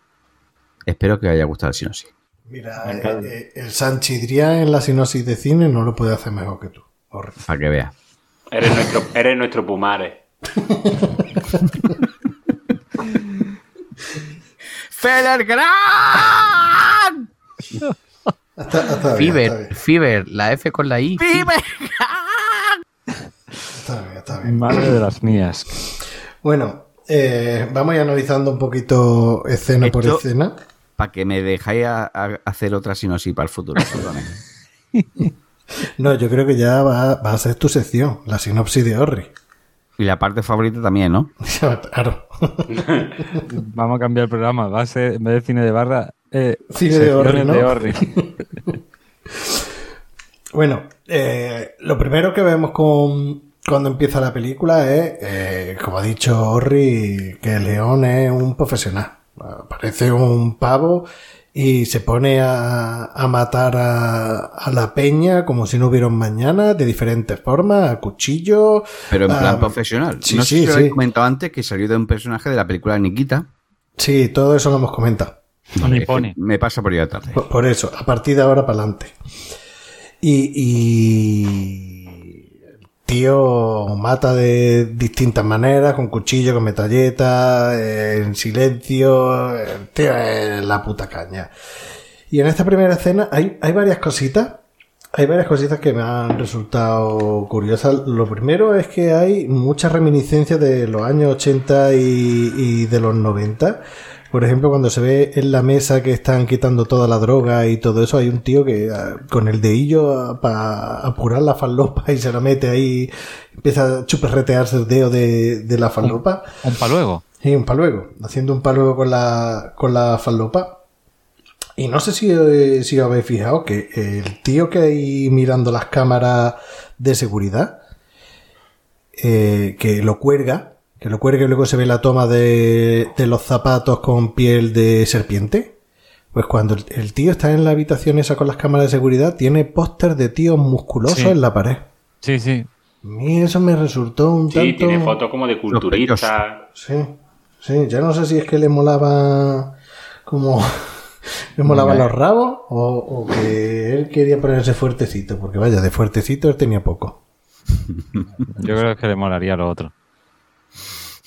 Me resultó curioso. ¿Tenéis algo que decir de esta primera escena? La actriz que sale, eh, la, la actriz que está interpretando a la prostituta La Mai joven, eh, es la que ha comentado antes Valdis, que, fue la, sí. eh, la- la esposa de, de Besson. Y bueno, la primera escena, pues, esta escena está, bueno, para mí está muy bien porque te da a entender ¿Qué es lo que vas a ver? Que es un profesional, que es la muerte silenciosa. No na- nadie lo ve y va qui- li- liquidándose a todo el mundo y que da igual que tenga 20 matones, 20 armas, la UCI que lleva el gordo pilo. Al final te Tío, vas no. a ir- Nos dio la esquinita. sensación, por lo menos a mí me la dio, que el gordopilo lo hace muy bien, tío. Hmm. De gordopilo agobiado. Que cada El vez. sudor. Sí, cada vez que el tío se va cargando a los guardaespaldas, ya el- al principio, venga, ir a por él. Mm, venga, que está subiendo. Pero el gordopilo ve que se va cargando gente, que se va cargando guardaespaldas y cada vez el tío más gordo, más sudoroso, más agobiado, la chaqueta ya calada. el tío- Y acaba llamando a la policía. ya, ya, y al final acaba llamando a la policía. Ya dice, se le "Por Dios, corta que venga respiración". alguien ya. Cada guardaespaldas que le matan sube 5 kilos. ¿no? Sube 5 kilos y suda mucho más. Es que lo hace buenísimo, tío. Lo hace muy. A mí me gustó, la verdad. Una Pues, tontada, pero. pues el gordopilo decía que se quedó, que no se quedó satisfecho con su suspiro cuando, su suspiro final. Dice que no le gustó cómo le quedó. Pues le quedó muy bien, ¿eh? Cinco kilos más. Bueno, es que mm, por lo que yo recuerdo, cuando ya él le pone la navaja en el pescuezo y lentamente le quita la mano y se escabulle, León, él cuando se gira y ve la sombra, o no la sombra, sino la parte oscura de esa habitación, él pega como un repullo, que no sé si a eso es lo que se refiere. Él pega un repullo ahí como de miedo, en plan, hostia, que este tío ha desaparecido, está ahí No, acojonado. es, es- es justo después cuando, cuando ya ha visto que ya sabía, dice, uff, pues dice que, que ese suspiro no le gustó como le quedó. le no quedaría ahí a- como le como, quedó. como cómico, ¿no? No, pero sin embargo, cuando está con el teléfono llamando a la policía que está. Que está ahí, hiperventilando Está el tío, ¿eh? hiperventilando, está. Cuando le pone la navaja en el cuchillo, deja de La hiperventilar. navaja en el cuello. Se Eso, corta en la seco. navaja en el cuello, deja de, de hiperventilar y ya se queda en seco. Pa- Está bien hecho. A mí me gustó. Está bien hecho. Está guay.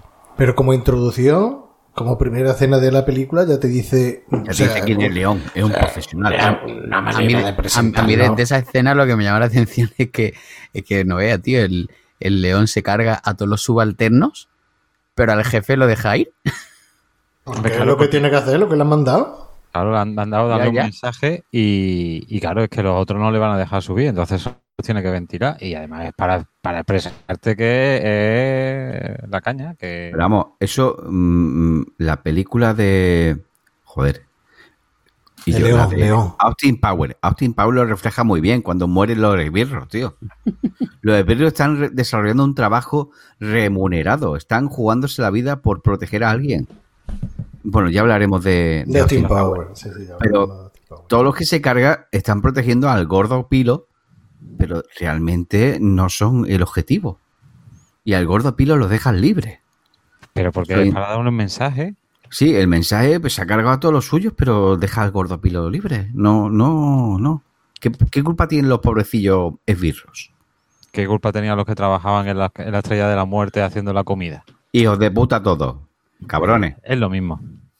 Bueno, y ya, ya, de ahí, ya de ahí nos vamos a la presentación de, de Matilda, que está en, en su comunidad de vecinos y en su piso, en la escalera y fumando, mientras que nos presentan a su padre o a su familia y cómo el grupo de la DEA en la que está capitaneada por, por Gary Oldman Porque Juan María Alfaro. capitaneado por don Juan María Alfaro, pues eh, También eh, tenía su servicio de documentación, ¿no? también, también, sobre todo era por, por el olor, por el olor. Y, y está, ya te presentan ahí los, los personajes y eh, lo que sería familia y tal. De esa primera escena, bueno, hay muchas cosas que contar. Yo me quedo con la presentación De los policías. no, con- no. Me, me quedo con la presentación de Matilda y la música de de, de Eric Serra. Nada más salir la, la niña. Me parece brutal esos toques que tiene eh, infantiles. Brutales. O sea, cómo presenta un personaje únicamente con música. Me encantó. Me encantó. Que hay muchas cosas que podemos contar, pero eso es lo que, lo que más me, me llamó la atención que ella salía fumando. ¿Qué me decide esa escena? A mí me, a mí lo que me, me- bueno, aparte de cómo te presenta toda la familia, que parece lo de aquí no hay quien viva, eh, cómo- cuando llegan los policías, que van, van apareciendo uno a uno, cada uno poniéndose en una, eh, en un lado, ¿sabes? Cómo, cómo van entrando todos y después cómo aparece Gary Oldman con su con su diálogo ahí tomándose la, la pastilla esta que se, se vuelve catacroker. No, que la, pa- la pastilla la tengo que apuntar para que me diga ahora aquí Doc que, pastilla, o sea, que, para qué es, porque al parecer, déjame que lo busque, es Librium. Lo que se toma Gary Oldman es Librium. ¿Qué es Librium? Bueno, libro realmente no es. eh, Yo creo que eso está. Eso tiene que ser un nombre comercial. Sí, sí, es un nombre Es comercial. nombre comercial. eh, por lo que yo he leído, eh, se supone que lo que se toma él es un ansiolítico, que es un medicamento para controlar. un- Ansiedad. una- una- una- exactamente para controlar la ansiedad. Pues yo creo que es otra cosa, ¿eh? No, no, no, no, es, es Librium, ¿eh? Sí, pero que se lo toma y se... Yo lo que, lo que veo totalmente mm, extraño eh, es una benzodiazepina. El- lo estamos mirando ahora mismo y el Librium es una benzodiazepina y una benzodiazepina es un ansiolítico es para controlar la, la ansiedad. Tiene una propiedad de sedativa y de ansiolisis. Yo creo que lo que se toma algo que, a mi entender, que es algo que le vuelve, le trastoca. Además, le mira la expresión de la cara y le cambia totalmente. Ya está ido. Ya Está- está, a- está a su Bueno, bola. es que la, rea- la reacción que hace Gary Oldman cuando se toma la pastilla, eso está totalmente hi- hiper sobreactuado. O sea, eso Ya, de ya, ya. me la Pero que- tomo, me pero que retuerzo el pescuezo. Vamos a Que ver. Mola. Visualmente mola. Visualmente mola, pero es una rayada. O sea, eso es. Sí, pero no, no, no se atiene, digamos, a la realidad. Tú te tomas un Ya, ansiolítico y te tomas un ansiolítico. Ahora, si tú quieres revestir, él me tomo un ansiolítico con me retuerzo el pescuezo y hago. "Ah", Y no sé qué, pues claro. pues, Yo Tú creo te que tomas un lesatín no haces así el tonto de esa manera. No, vamos, pero ni el ni ibuprofeno. Vamos, es que Ni un no-. Nada, Es que cuando nada. Ni un Viagra. O sea, nada. No sé. Viagra. No, Viagra. tampoco toma Viagra. Te afecta otra cabeza. Eh, que yo la primera vez que lo vi lo que entendí es que era como una especie de estos Jack y Mr. Hyde, ¿sabes? Eh, me tomo esto y, y se le va totalmente, es decir, eh, está ido. Vale, más, lo tienen que controlar. Sí, el, yo- el colega lo tiene que controlar porque es que va a el, su, a su el esbirro, exactamente, el esbirro, que además Ah. que una, una cosa que a mí me, me llamó también la atención es cómo, cómo el esbirro está acojonado por las reacciones del, de Gary Oldman, ¿no? Porque, Claro, porque está zumbado, porque se ha metido en una casa. con- Va pasadito House. Vamos a entrar dentro y echamos un cigarro. Claro, es que se ha metido, se ha metido dentro de una casa y ha ido matando literalmente Bueno, a pero- todo el que se ha ido Pero encontrando. eso, esa, esa escena Eso viene está- después. está- Eso eso viene después. después. Lo del Ah, vale, cigarro y lo de la pastilla viene después. Es cuando, la cuando, le huele. El Cuando- Ahora estaban cu- cuando le huele, que, que si cuando en, en la- el, el plano, cuando está oliéndole Gary Oldman eh, y todo eso, tú ves, tú ves que el, que el esbirro está como diciendo, tú verás, tú verás, a ver, a ver Claro, por dónde nos va a salir este, pues está aco- acojonado. Vaya, de Que- hecho, la escena esa que dice cuando le huele, eh, esa escena está totalmente improvisada. De ahí la reacción del actor que era Michael Badaluco, que lo está flipando, está asustado diciendo, ¿este de qué va? Estaba intimidado de verdad. Sí. Pues, pues yo creo que toma Dalsi, porque yo le di a mi niña Dalsi y se ponen como moto. Así que no me extrañaría que fuera Dalsi en pastilla. No, en serio. Eh, eh, eh, coincido con lo que decís, ¿no? Que por una parte, aunque sea un ansiolítico, él está sobreactuando y parece que, lo que toma la pastilla es lo que hace que, que cambie completamente su, su reacción, ¿no?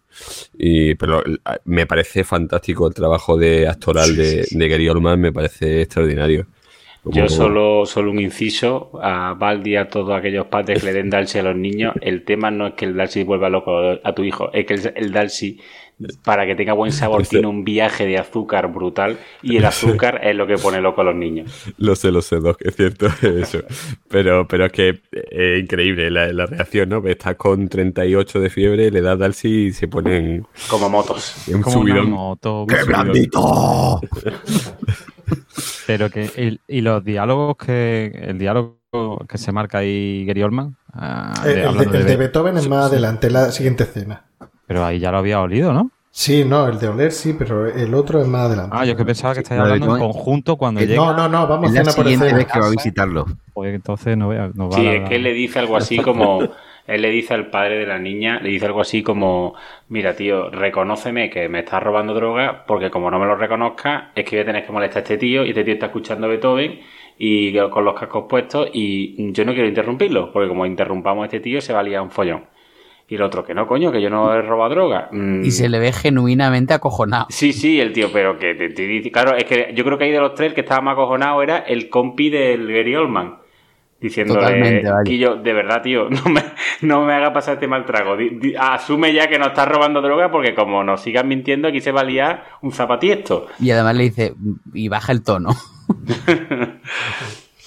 Bueno, también se nos ha pasado por alto que en esa primera escena aparece Matilde fumando y que por contrato, porque en esta película era el primer papel que hacía Natalie Portman y los padres estaban muy encima del de, rodaje y tal y por contrato exigieron que no apareciera más de cinco escenas fumando y que en ninguna de las escenas tuviera que inhalar ni exhalar el humo.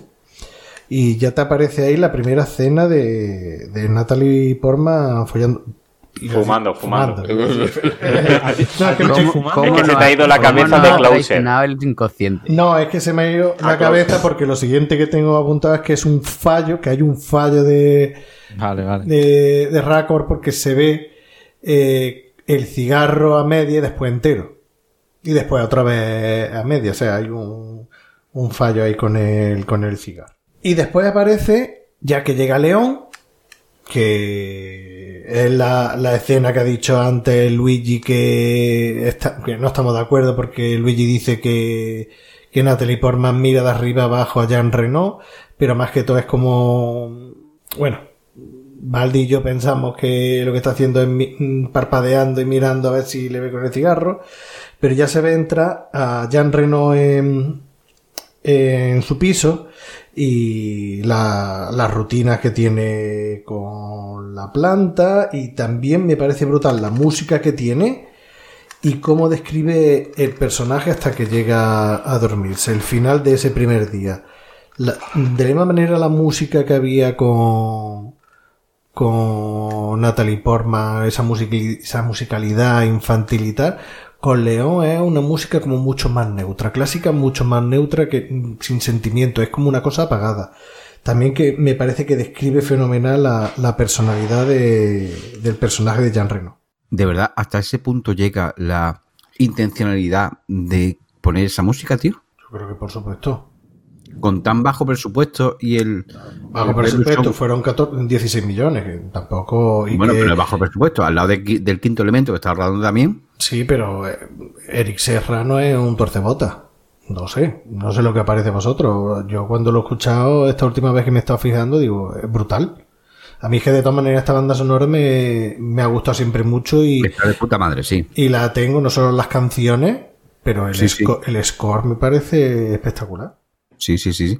Pero no, no, sabía yo que llegase hasta ese punto de definir a un personaje con la música que están que está sonando. Esas cosas sí, em, no sé si os reconoce a un youtuber que se llama Jaime Altozano. Si me la traeré un poco. No, es, es, un, es un youtuber que, que, bueno, es músico y entonces pues hace, em, hace vídeo hace vídeo pues sobre, descomponiendo a tal no exactamente y entonces pues, tiene tiene vídeos en los que por ejemplo pues analiza las partituras del Señor de los Anillos de la, de la guerra de la guerra de la galaxia y tal y nos explica todo lo que quiere transmitir la, música cuando nos presentan un personaje con ella, ¿no? Entonces, todo eso está, está pensado, vaya. Pero, ¿realmente está tan pensado como nos lo describe este hombre, tío? Yo diría que sí. Vale, vale. Eh, bueno, bueno, digo yo, otro, que, diga, que hable otro. Habla, pueblo, habla. que hable la plebe. Yo, pienso que sí, ¿eh? yo pienso que, con la música no, pero tú ya has hablado, otro más. Obviamente con la música describes a un personaje y un poco te puede dar una idea de la personalidad. Eh, cuando sale Matilda, como ha, ha dicho Benal, música jovial, juvenil, con acordeón. Y... No, no, no es con acordeón, eh, sale como uno... Mm, bueno, jovial, como, juvenil. Como, una caja de... Eh, una caja de música, ese tipo de, de musiquita. Es que está, estaba recordando a Amelie, que por ejemplo la banda sonora de Amelie es muy bonita y sí que le da mucho, mucha entonación al personaje, lo, describe muy bien. Pero aquí no he sentido yo eso con León, precisamente. Que quizás no estaba prestando tanta atención, no sé.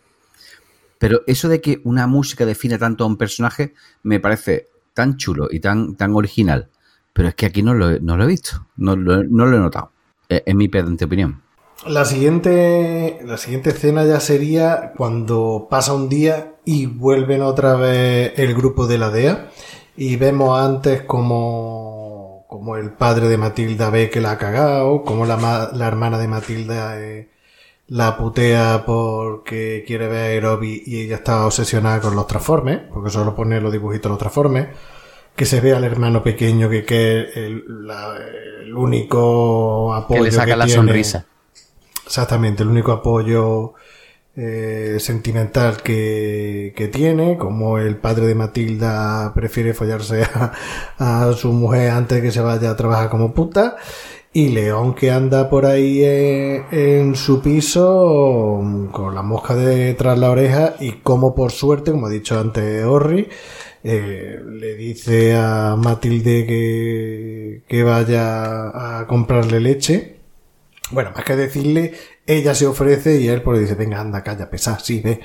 y otra que por eso se que también nos muestra, si me permite la que te interrumpa, es la que, que Matilda mm, no está yendo al colegio. Eh, se llama por teléfono del, del colegio, ella coge el teléfono, se hace pasar por, por la madre y tal, y, le, le, dicen que tiene que, que, que si la niña está faltando y todo eso, y vemos también que nos introduce pues ese problema que está teniendo la niña, ¿no? Que, que directamente no está yendo al colegio. Y además ella cierra el problema rápidamente. Dice, la niña no va al colegio, se hace pasar por su madre y dice, la niña va al colegio porque está muerta. ¡Pum!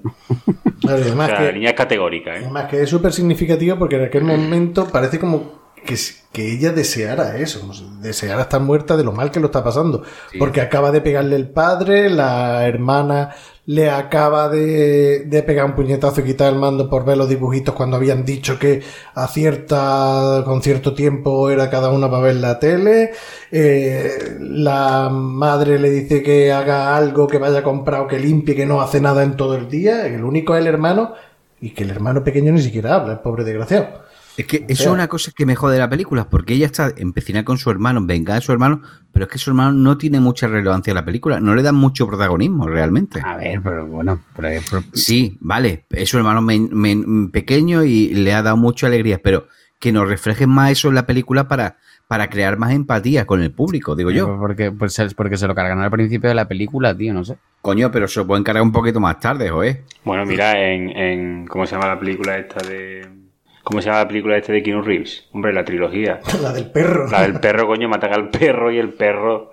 Todo viene porque matan al perro de Keanu Reeves. La de John Wick. John Wick, John Wick. Ah, creía que iba a decir Matrix. No, no, John Wick matan al perro de, de John Wick y sería la que se lía. Un poco el... de respeto con John Wick, ¿eh? Y por eso digo que el perro tampoco nos lo presentan de una manera que el perro. Es que no el perro falta... está allí y, se lo, y lo matan.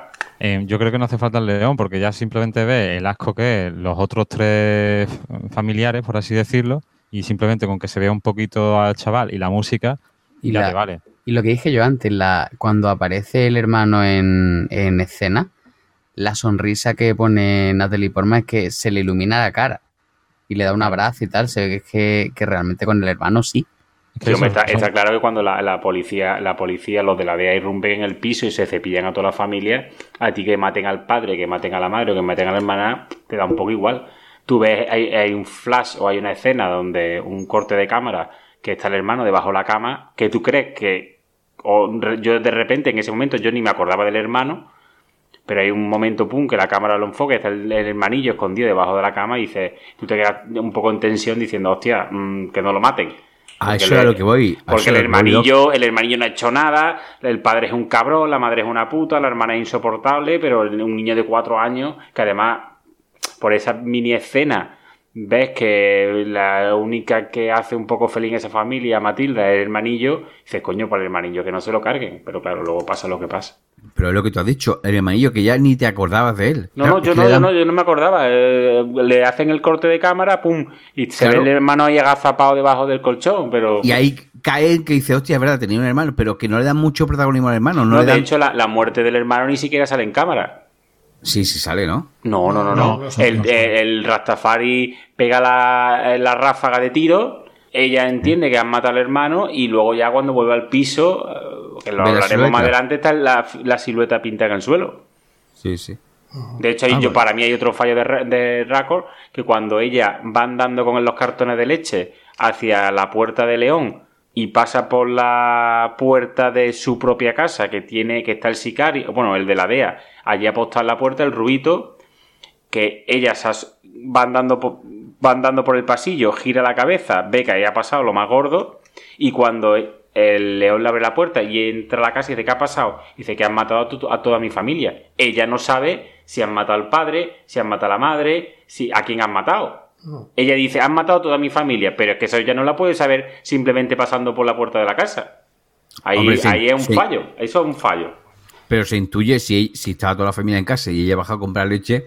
Sí, ya, pero mm, lo dice ahí un poco, no sabe tampoco ya qué ha pasado, qué no ha pasado. Ya. Ahora, ahora que has dicho el personaje ese que había en la puerta, porque de los gente de la DEA, como te he dicho, está el Rasta, está el rubio, que yo lo diría como el que tiene eh, eh, la cerilla en la boca. Sí, es el... eh, Eh, está El calvo. el segundo y el calvo, el calvo, el que su personaje se llama Benny, pues el tío este era bombero y murió en, en los atentados del 11S en las Torres Gemelas ayudando. Hostia.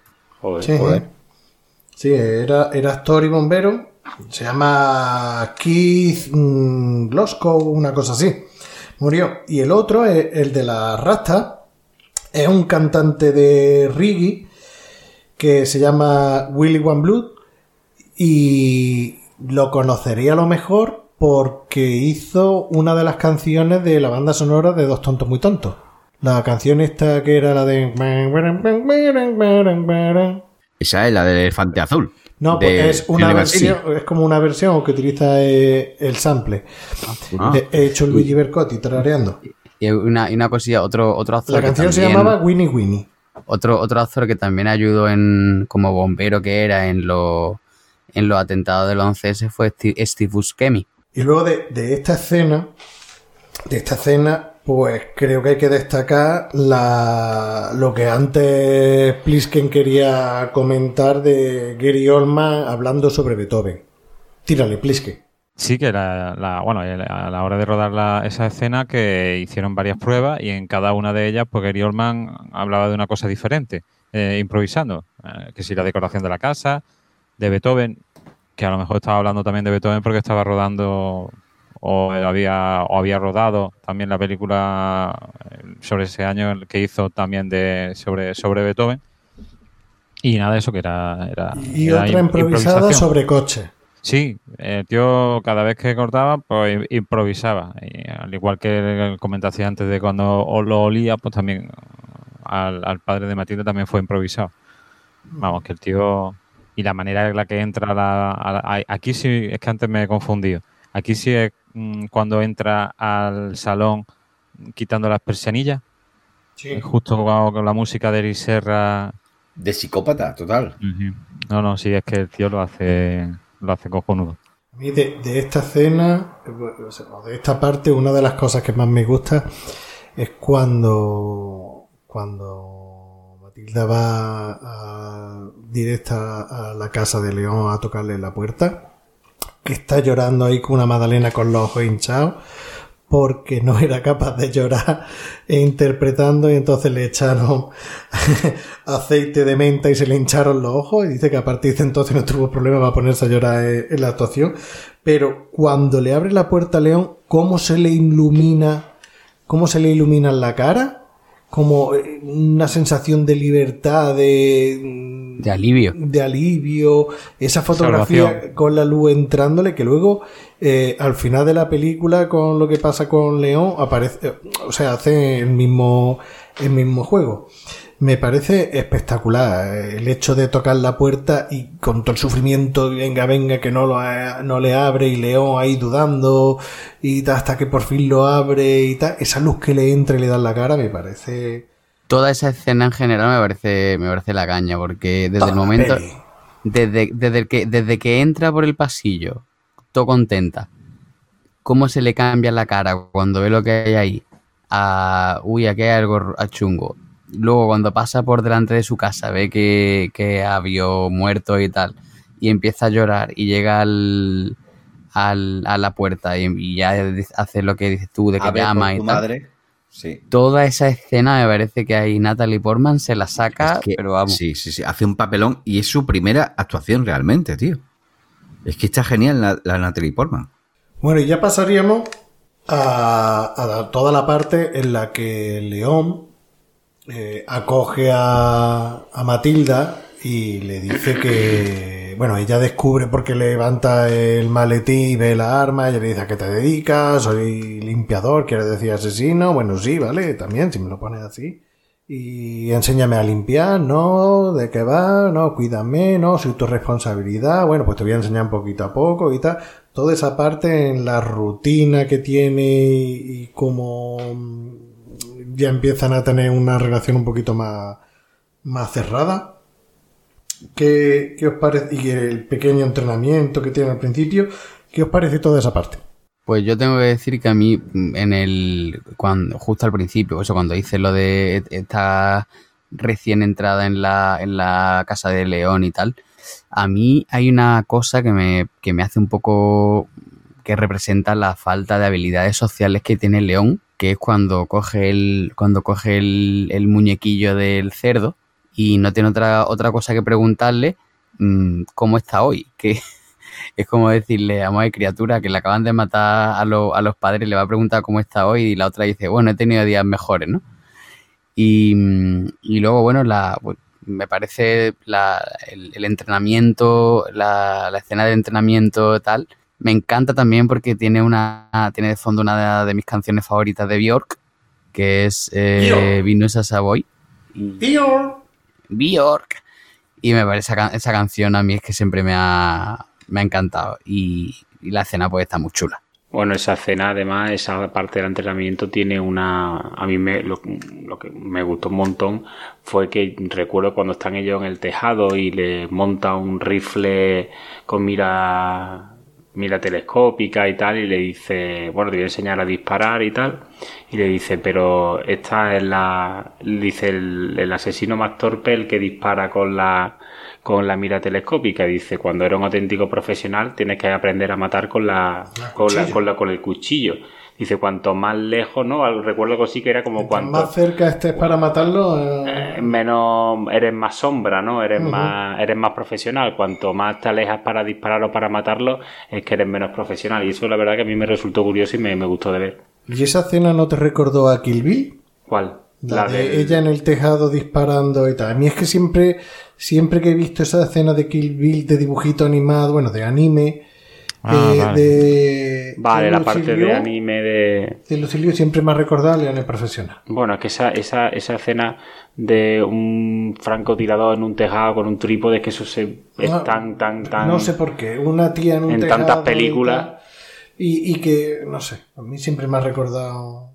Está bien, eh, esa parte ahí, bueno, que te, bueno, te, enseña un poco el día a día de... Hombre, un, eh, un poco, pues también que, que, eso, eso sí me, me escamó un poco, por ejemplo, cuando está en el, en el, eso, en la terraza del edificio y van a, a hacer como una prueba de ensayo de disparo, eh, aparece en un parque por la cara un senador con los cuatro senador, guardaespaldas cuando le podía haber apuntado a cualquiera, a un tío uh -huh. que va con un perro en bicicleta, o sea, un tío que va con un perro, uno que va en bicicleta. No, eh, baja un político en chándal con cinco guardaespaldas. Coño, qué casualidad. Que el que le pega el disparo de pintura no. es un político con los guardaespaldas.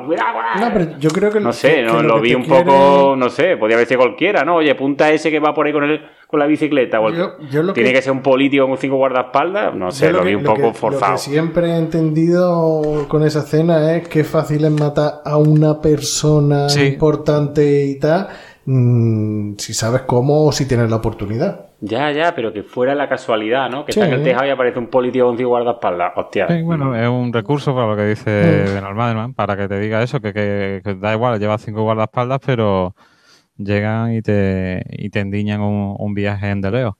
Mira, un... Que se lo diga a Kennedy. Ya ya Mira, a mí una cosa que me sacó una sonrisa viéndola esta última vez es cuando le dice León, bueno, cuando eh, Matilda le dice a León que ella quiere limpiar y León le dice, pues toma la, la pistola y el revólver y si quieres matar, mata. Y dice, ¿qué te crees? ¿Que no soy capaz? Tú no eres capaz. Coge la pistola y dispara por la ventana así de manera random y la suelta en la mesa. Eso es la primera sonrisa que me sacó viendo la, la película. Me, me, pareció muy, muy, la expresión fue, qué puta. Hombre, la expresión guapa de eso, cuando van luego ese plan, ese plano que se ve como una calle con la cámara tirada al suelo, que se ven ellos como apareciendo la silueta de los dos al fondo de la calle, ella con el, la planta, ¿no? Pero recordar, vale. y él con la caja de madera, donde lleva supuestamente el maletín, el maletín con las pistolas, y en la cara de él diciendo, hija de puta, con lo gusto que estábamos en el apartamento, coño, que nos hemos tenido que ir a tomar por culo o nos hemos tenido que marchar por la ida de olla tuya con la Eso pistola. no se hace, eso no es profesional. Claro, Vale. claro, la cara, la cara del tío diciendo, joder, coño, con lo gusto que estábamos y nos hemos tenido que marchar de ahí. Claro, pero la muchacha que es una. En el fondo es una. Las, pi- las pistolitas, las pistolitas. Un. Claro, y se tienen que cambiar de, de hotel o de, de piso y se van a un hotel, al Hotel Nacional, y se registran con el nombre de McGuffin. Mm, es verdad, sí. También un Que un guiño, un guiño cinéfilo. historia. Bueno, y en general un guiño, un guiño cinéfilo. Valdi, estás muy callado. Tienes razón, es un guiño a Alfred Hitchcock y a lo que él consideraba el elemento clave de su película, el McGuffin. La escena cuando están cansados de tanto entrenar, la escena de vamos a jugar un poquito, mm, vamos a jugar a los disfraces. Pero esa está censurada en la versión española, ¿no? No, en la española no. en la- en la- esa no está censurada. ¿No? Esa sale, sí, sí. Esa sí sale. Oye, eh, ya no hemos pasado la, la parte en la que va a ver a, al que le da los encargos. Es que no me acuerdo bien. ¿A Tony? Sí, o ha, sal- o ha salido antes. La primera vez que va a verlo sí lo hemos saltado ya, creo yo. Ah. Vale, ¿Qué, que qué quieres también- decir? Venga, aprovecha, di, ¿qué quieres decir de Tony? No, hombre, que también la, yo al principio, bueno, la primera, las primeras veces que vi la película, pues yo entendía que León era un tío bastante cortito, que simplemente le servía para matar y beber leche y, y dormir sentado y vestido. Y, y claro, digo, pues este tío, claro, eh, cómo, cómo va el dinero y tal, claro, y, y te presentan pues a, a- a Tony, al de, al de- ¿es una charcutería? Un restaurante italiano, ¿no? un restaurante italiano, sí. Y como veo que hay unos mostradores y tal, y que es el que ay- ayudó a, a Leone. Leone Montana es el personaje. No sé si lo he buscado por ahí por internet y creo que, que se llama, se llama así el personaje, el, nombre completo. Total, que es el que le da los encargos que tiene que realizar, el que le administra el dinero, porque ya digo, el Luberson parece que es cortito y no, y no controla. Y bueno, es la persona que lo ayudó cuando vino de, de Italia, supongo, o Francia, cuando escapó de allí llegó a, a- a Estados Unidos. Y nada, eso, que y la verdad que el, el actor, pues, también bien, la verdad, en su, en su, en su papel. De la escena esa de cuando jugaban los disfraces, eh, al parecer, quitando el último, Jim Kelly, el de Jim Kelly, los otros eran improvisados por, por Natalie Portman. Madonna porque ella era súper fan de Madonna en aquella época y Marilyn Monroe fue, que ella no lo conocía, fue a través de una de, de de la película, que también lo, lo sale una imitación en, en la película. Y la verdad es que esa escena queda muy, no sé, parece que no aporta nada, pero es un poquito como eh, que sigue siendo una niña. Sí, a, mí me gusta mucho porque le demuestra la complicidad que se establece a partir de ese momento. Cuando le dice vamos a jugar algo, dice, bueno, venga, va. Y, y él está ahí como un poco forzado porque realmente no está entrando en el juego, porque es incapaz de adivinar los personajes porque vive al margen de la vida y no conoce a ninguno de ellos. Pero, pero me gusta por eso, porque se establece esa complicidad. Es cuando se sueltan, podríamos decir, ambos. Después de esa tensión que más, más o menos mantienen, eh, ahí ya se sueltan ambos y, y, y- y empieza a, a ser felices, parece, ¿no? Y además la imitación que él hace de John Wayne es muy cómica, ¿eh? Sí, sí. Gestualmente con la pierna encogida y, y apoyado en el, en el marco de la puerta. La verdad que, que ahí se le ocurre al tío. A mí, me- a mí me resultó bastante gracioso. Tenemos también ahora, como ha dicho Plisken, ahora viene otra vez eh, una escena con Tony, la persona que le manda los encargos y que recogió a León cuando llegó desde Italia a Nueva York.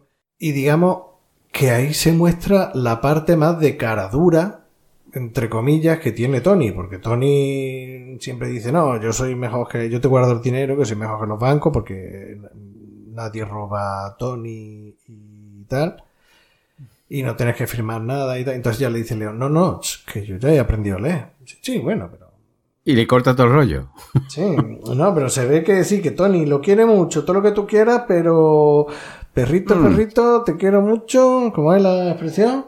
De... Que cada perrito se no lama sé. su rabito. No, Eh, no, la te quiero mucho, perrito, pero pan, poquito. Un poquito. No, Esa la de que cada perro se lama sus hipotes, no. No, esa, esa no era. Esa no era. Esa no. Ya Pero a mí el Tony-. A mí el Tony no me queda claro si de verdad. Se aprovecha de él o no, ¿verdad? Exactamente, A mí exactamente. también me parece que queda ambiguo en la película. No te queda muy claro si el tío se aprovecha de León o realmente es coleguilla de León y le lleva bien el dinero y la pasta. hombre, De lleva- hecho, le lleva a la chavala le dan solo 100 dólares. Bueno, pero es que el aprovecha. asocial. A O sea, mí me parece que se aprovecha Se claramente. aprovecha vaya. lo más Sí, grande. porque en realidad no le, no le paga. En realidad Claro. él- él Y además se queda dice- con el dinero. Dice que por persona que mata le pagan 5.000 y cuando va en ese momento eh, eh, León, hablas con él y tal, dice, no, si algún día necesito dinero y, qué- Y le dice, toma Eh, 5.000 como esto, No, pum, no, y se no, los da. toma mil. De mil, mil le Ah, da mil le da. Toma mil y te lo gastas. ¿Pero ¿Cómo que mil? Si, si mato siete u ocho y, y a cinco mil cada uno, ahora toma mil y, y- y vete por ahí. Pero tú crees que si al León, a León le da 20.000, León hace, un- no sé, se compra un Ferrari o se compra una- un- se va a uno del 5 estrellas, que yo creo que el personaje de León no es un personaje que... Bueno, pero No, no, pero- pero es le su dinero, tío. pero no No, no, sí, sí, sí. Es que el otro está ganando ahí con el tonto de León. Pero bueno, no sé. También me parece. eh, me gusta mucho la escena cuando está Matilda con, con el niño en la puerta que le ofrece el cigarro. Y, y- y él ya se pone nervioso. León ya se pone por primera vez nervioso al ver a, a esta con, con un chaval afuera y ya sale y en plan enervado. Eh, oye. mm, Pero más como no celo o más rollo padre. Exactamente, ahí va yo. ¿Celos es- o yo lo veo como padre. protección? Yo también Yo me pareció que era más rollo también. padre, ¿eh? Eh, no fumes y no te untes con un pringao. Sí, pero. Y ella todo le dice, vale, vale, vale. Esa escena es chula. Oye, Vale. yo, yo ta- yo también le digo a mi mujer en todo momento, vale, ¿eh? Y, Bueno, vale. vale. Y aquí niño- más de uno creo que me da la razón. Vale, Y, y mi niño a mí. Vale, Vale. pero, pero justamente después de esa cena, la siguiente, eh, la siguiente toma es eh, ella tirada en la cama tocándose el estómago diciendo "Mm, Mm. creo que me enamora de ti. O sea, la ha echado la bronca y ya a ella se le ha puesto a hacerle palmita la pituitaria. Ya No. Es que está conectado, coño. El Cojones. vale es porque estaba enamorada de él. Cojones, porque. le dicho mola que le den caña. Él- ella se ha puesto tan normal y ha visto, o ella ha pensado que él se ha puesto celoso y ya es. Como- Estoy enamorada de ti. Como dijo Lola Flores, ¿quién no se ha dado un pepitazo con una buena amiga? Joder, macho. Yo creo que no. Yo creo que no, que vamos a ver que. Es que Vaya. ya lo hemos hablado antes. Vaya, de, no- de hecho, la siguiente escena que ya es cuando le lleva el regalo. Tiene una confusión de sentimientos y ya está. Y ha visto que el otro la prote- eh, pensaba que ella pensará que pueden ser celos y, y él. eh, Sí, pero no le, vamos, no, no le vamos a dar vuelta a lo mismo. Todos Por eso sabemos. te he dicho, digo, yo creo que es esto y digo, y antes ya lo hemos hablado, pues ya está, pues seguimos para Sí, adelante. no, pero, pero es que en la siguiente escena eh, es cuando él ya se siente mal porque ella le ha dicho te quiero y ha dicho no, tú estás tonta. Y ya se siente mal y ya le lleva un regalo que es el vestido rosa que si os fijáis tiene eh, justamente cuando ella le dice que, que se siente enamorada porque lo siente en el estómago, que él tiene toda la gracia del mundo y dice, me alegro que se te hayan quitado los problemas de estómago, que no te duela La barriga. que no te duele el estómago. Y me voy que no quiero llegar tarde al trabajo. Y en la siguiente escena llega con un regalo de un vestido rosa y el brazo le está chorreando sangre porque ha tenido un problema eh, eh, en el trabajo, pero en vez de volver, se ha ido directamente a comprar un regalo a ella porque no porque quiera enamorarla y tal, sino para pedir perdón porque ha sido cortante con lo que ella le ha dicho. Y ella ya por primera vez ejerce, entre comillas, de mujer como diciendo sí, ¿vale? Y no quiere ni ver el regalo. Ya ejerce con, con el gen este, Femenino. iba a decir maldad. Venga, gánate más, gana- gánate más. Sí, pero con, con la... No, maldad no, picardía. Ah, picardía. La mala pipa. Ahí estamos. Ahí estamos. Ve- Venga, seguimos. Y ahora no, nos vamos después de esto a todas las escenas eliminadas, que viene, no son todas las que hay en la película, pero sí eh, una gran parte de, de las escenas eliminadas que vienen consecutivas. Eh, la escena de la ruleta rusa, la, en la que Eh, Jean Reno lleva a Natalie Portman a, a hablar con Tony. Eh, la, la de que van rompiendo las cadenas y limpiando la droga. La escena de, del bar o sea, del bar del restaurante donde están mm, cenando y bebe champán, Natalie Portman se emborracha. Eh, cuando se encuentran, que ahí aparece un cameo de Luz Besson en uno de cortando las cadenas que, que se cosca de. El que dispara contra ellos, ¿no? Sí, sí, que dispara contra ellos y tal. Y él mete la granada por la puerta. Claro, y es el truco de. de la, de, De Nikita. del ring, de ring trick, como le llama. ¿Qué me contáis de todo eso? Bueno, eh, la verdad que mm, no es tan mal, pero entiendo que a lo mejor lo quitaran porque eh, hace que la película sea más larga y tampoco, no sé, tampoco de, no sé, tampoco aporta nada. Bueno, ves cómo va haciendo trabajos con ella, pero, pero bueno, no sé. Sí, pero ahí está enseñando sí a no. Matilda. Está Sí, sí. enseñando a Matilda cómo, cómo, cómo se limpia, entre comillas. Y eso lo han quitado de la versión final, ¿no? Eso está en la versión extendida, es lo que ha dicho Claro. Ben Almadelman, que Pero- ahora venimos a toda la parte de que es extendida. Pero la- lo de la anilla también está quitado de la versión normal. Lo de que tira la granada a la puerta, sí. Sí. Pues es que entonces le quita todo el encanto al final de la película. No, pero si es que le encantó. Yo es que la- al final de la película, bueno, ya que llegaremos al momento de la final de la película, yo es que lo que entiendo es que simplemente el otro está a punto de despicharla y como lleva ahí un cerro de granada, lo que hace Sí. es que se quita, sí, la, sí. se quita la anilla y después se la da al otro y ya está.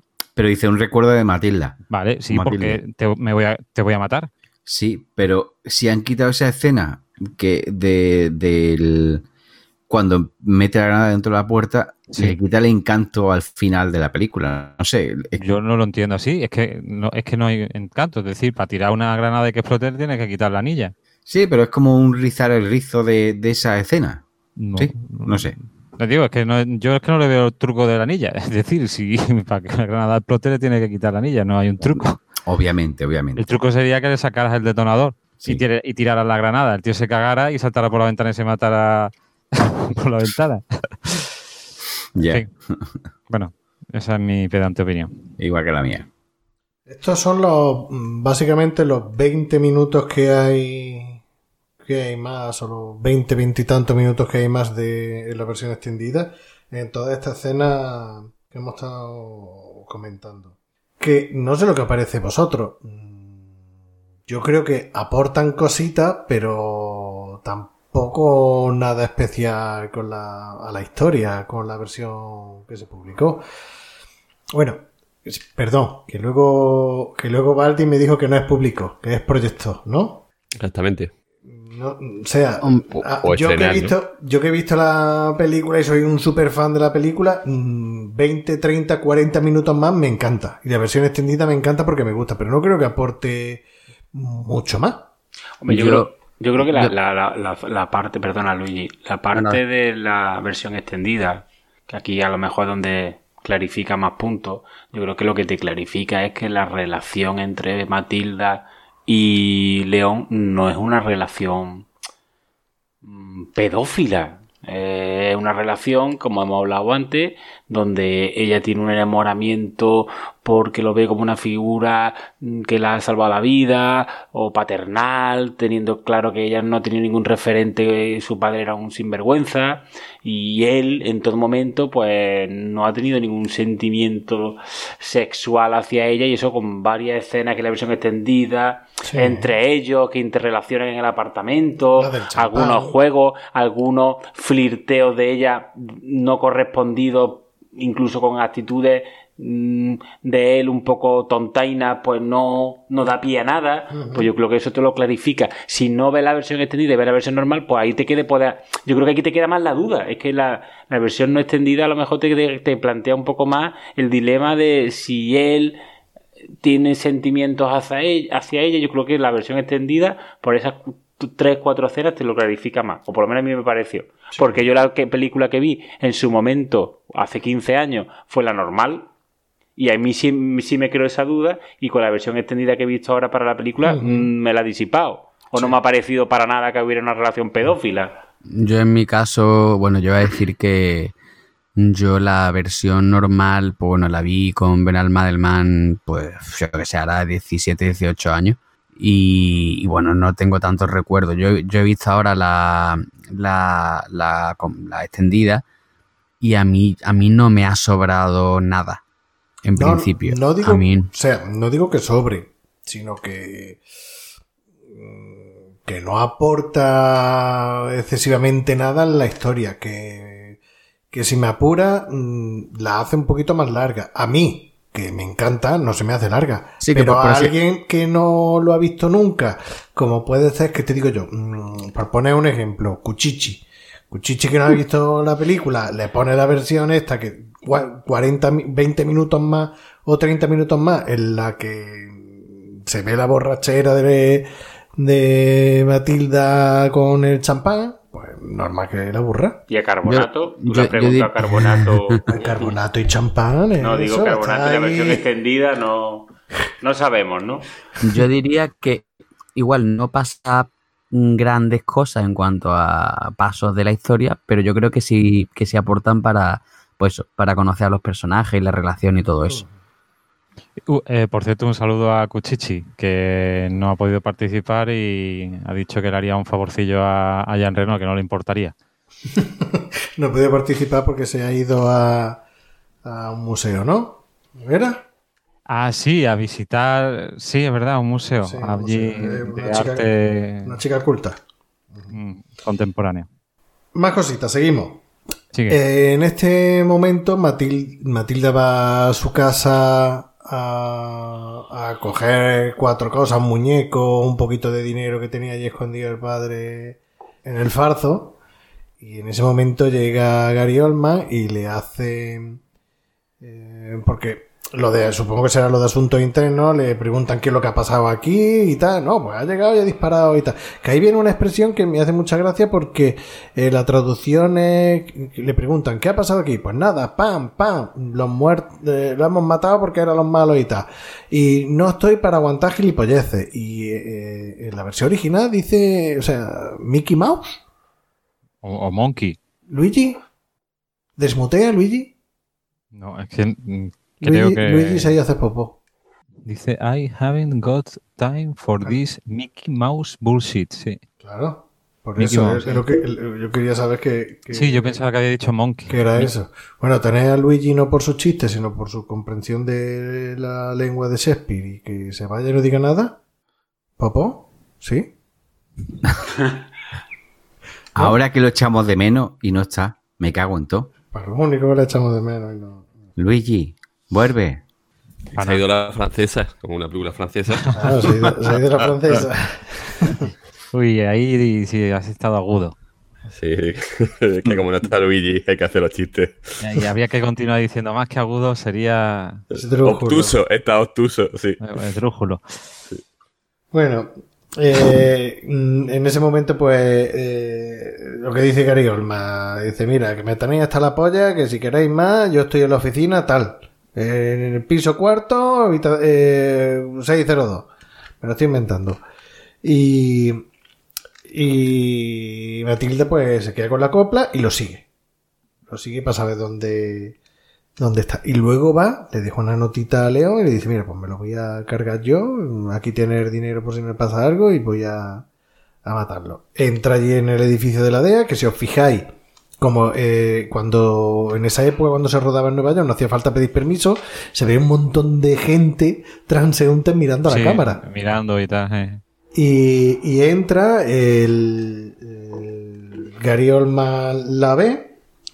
De hecho, si os fijáis, está todo el rato mirando de reojillo. O sea, se nota que él se ha quedado con la copla de que la otra lo está, lo está persiguiendo y al final la acorrala en, en, los lavabos y la lleva a, su habitación, o sea, a su habitación, a su despacho. Y justamente eh, llega León a la casa, ve la nota y va a recuperarla. ¿Qué me puede decir de todo eso?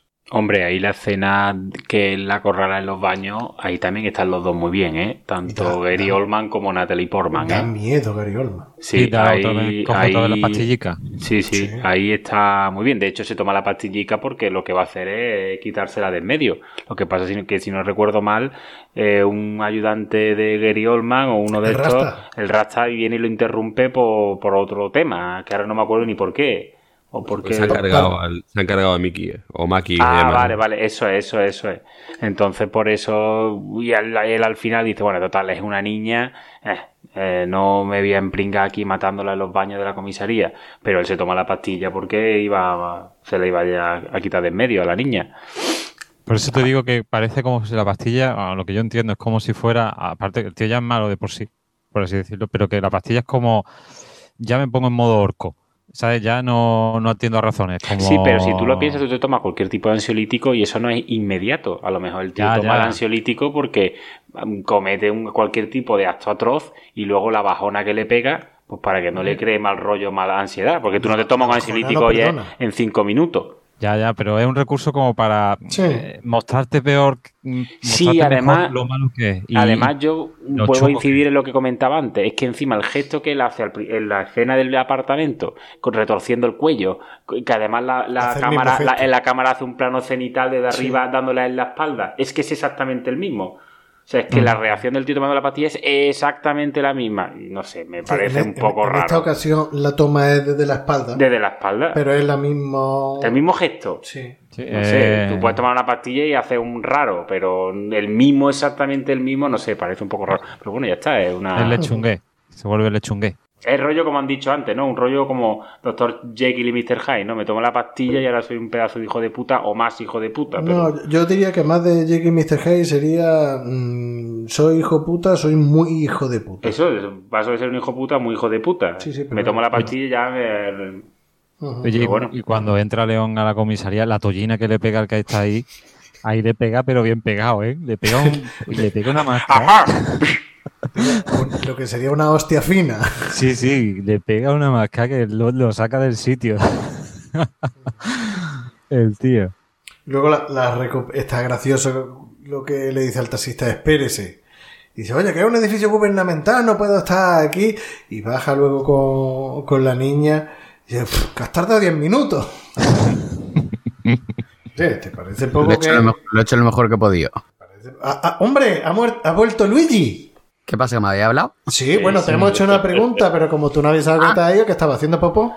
No, no, que me había llenado la botella de agua y tal, pero que Ah, no sé, como, como acababa de hablar y tal, no pensaba que me fuera a hablar No pensaba que te momento. echáramos de menos. No, te- era para decirte la expresión que dice Gary Oldman de no sé qué de Mickey Mouse, que en español dice no estoy para, para gilipolleces. ¿Qué expresión es esa inglesa? Dice Mickey Mouse bullshit. Mm. Pues no la. No, no la. No, no, no, no, no me ha. No me ha llamado la sabe. atención. No, que. A ver, no, la- no lo sé, que no, Si te no lo la acabo de recuerdo. decir. Sí, pero que ya, pero quiero decir que no la recuerdo en, la, en el contexto y no la conozco, vaya. Es cuando Ah, llega. claro. Ah, vale, ya está, ya está. Bueno, tenemos aquí un experto en inglés para que eh, no para que cuente chistes, sino para su de eso y se va a hacer a llenar botella de agua y luego cuando viene tampoco lo sabe. Gracias por ese servicio de De documentación. ¿De, de quién? De Juan Pablo María Alfaro. No, de Pablo, de Pablo. Bueno, y cuando eh, ya ha recuperado, ha rescatado eh, León a, a Matilda, ¿qué? Maldi. He encontrado eso, por cierto. Ahora me, me repiten la, la pregunta. Eh, Mickey Mouse bullshit, eh, según el Urban Dictionary, el diccionario urbano, es un término usado para, para cosas que parecen increíblemente irritantes y minúsculas. Eso es lo que significa. Que son, que son una, una men- menudencia. ¿Y qué? Eh, ¿Te te- ¿Inglesa te has enterado, o- Luigi? O norteamericana. No, hombre, eso será, amer- será Americana, americano. americana. Será Ah, americano, vale, vale. Vale, perdóname, ¿me repite ahora su pregunta? ¿Me puedes revenir la pregunta? Exacto. no, era sobre eso, no, que pasamos a la siguiente escena. Gracias, Nada. Gracias, vale. Por tu aportación. Vale. Hijo No, de puta. que no lo he dicho en Hay que decirlo más. que no lo he dicho en ese No, plan, lo he dicho que es que No, que va, que va. No, es que se ha cortado la voz delante mientras que estaba presentando. Bueno, la siguiente escena, total, es ya cuando eh, el león coge a Matilda, la lleva a, la casa después de haberla rescatado. Y ya Matilda se pone el vestido rosa, que otra cena eliminada. Se pone el vestido rosa y le dice, ¿te gusta? ¿Te gusta? Porque se queda el otro con la cara de tonto mirándola y otra vez se le sale eh, dos bocas, o sea, por la nariz echa dos caños de como tortuga duende, de bola dragón, pero con leche de vaca. ¿Vale? He dejado claro que era de vaca. Sí, es que me, me queda extrañado. Leche de vaca.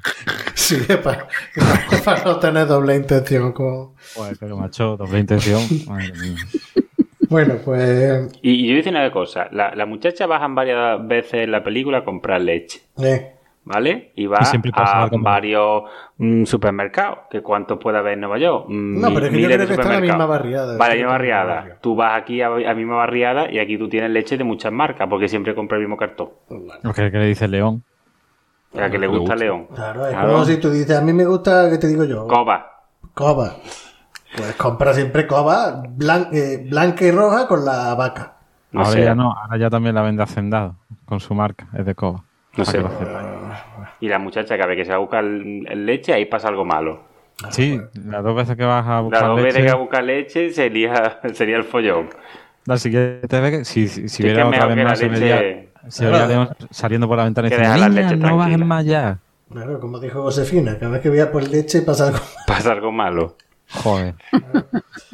Bueno, pues eso, que, que Matilde está con el vestido Matilda. rosa y le dice, si te gusta, pues De- déjalo ya, déjalo dilo, ya. dilo, si te gusta, dilo. Y, y entonces ya león le cuenta lo que pasó, que, que él estaba enamorado de una chavalilla y que el padre la mató y estuvo dos días en la cárcel y lo soltaron porque dijo que fue un accidente. Después León se cargó al padre, también por accidente porque se cayó encima de una bala de un rifle que le pegó un tiro y tuvo que poner tierra de por medio y se vino a Estados Unidos donde Tony le ayudó. Y entonces ella le dice, bueno, pues si no va a haber tema, pero por lo menos en vez de dormir en el sofá, duerme en la cama conmigo, aunque sea no hacer nada. Y ella le hace la cucharita. A raíz de ella, cuando se despierta, pues ya se desata el final, la última parte de, de la película, porque Se desata el infierno. Sí, porque Gary Oldman ha ido a hablar con Tony y le ha presentado sus puños, le ha dado hostiejas buenas y Ah, no yo- tenía más remedio que decirle quién era, quién era y dónde estaba León. Y ahí ya mandan a todos los geos, bueno, los geos no, serán los SWAT. Sí, pero vamos, que parda. tienen menos pinta de swag que, que nada. Pero bueno. ¿Por qué? Pues porque van cada uno de su padre y de su madre, ¿sabes? Que lle- las armas son totalmente... eh, yo es que... vamos, Anárquica, ¿no? Cada uno lleva Sí, una. Y son de, vamos, eh, la- el rodaje de la película, por lo visto, las partes interiores se hicieron en Francia y los exteriores en Nueva York. O, o eso es lo que he leído por ahí. Entonces, a lo mejor eh, entiendo por lo que hay armas que salen que son eh, más bien de Europa, de Europa y otras armas que son de, de Norteamérica y armas alemanas.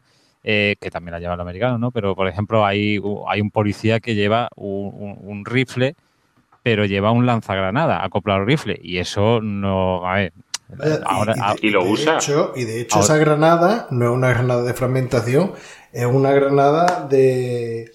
eh, una granada cegadora, lo que sería una granada de iluminación. sí, sí, pero no digo no digo la- la- la- el pepinaco gordo que lanza sino cuando está bajando la escalera el león a- lo pa- se para a hablar con uno y este tiene la, la típica esta que se veía en, en- en Depredador, ¿sabes? Que utilizaba el choche, que lanzaba también granadas, ¿sabes? Y eso no lo lleva, ahora ya no lo sé, pero bueno, la policía. Y después un tío con las coletas largas, uno lleva unas caretas de una cla- clase de antiga y otra otra, ¿sabes? Que es un poco...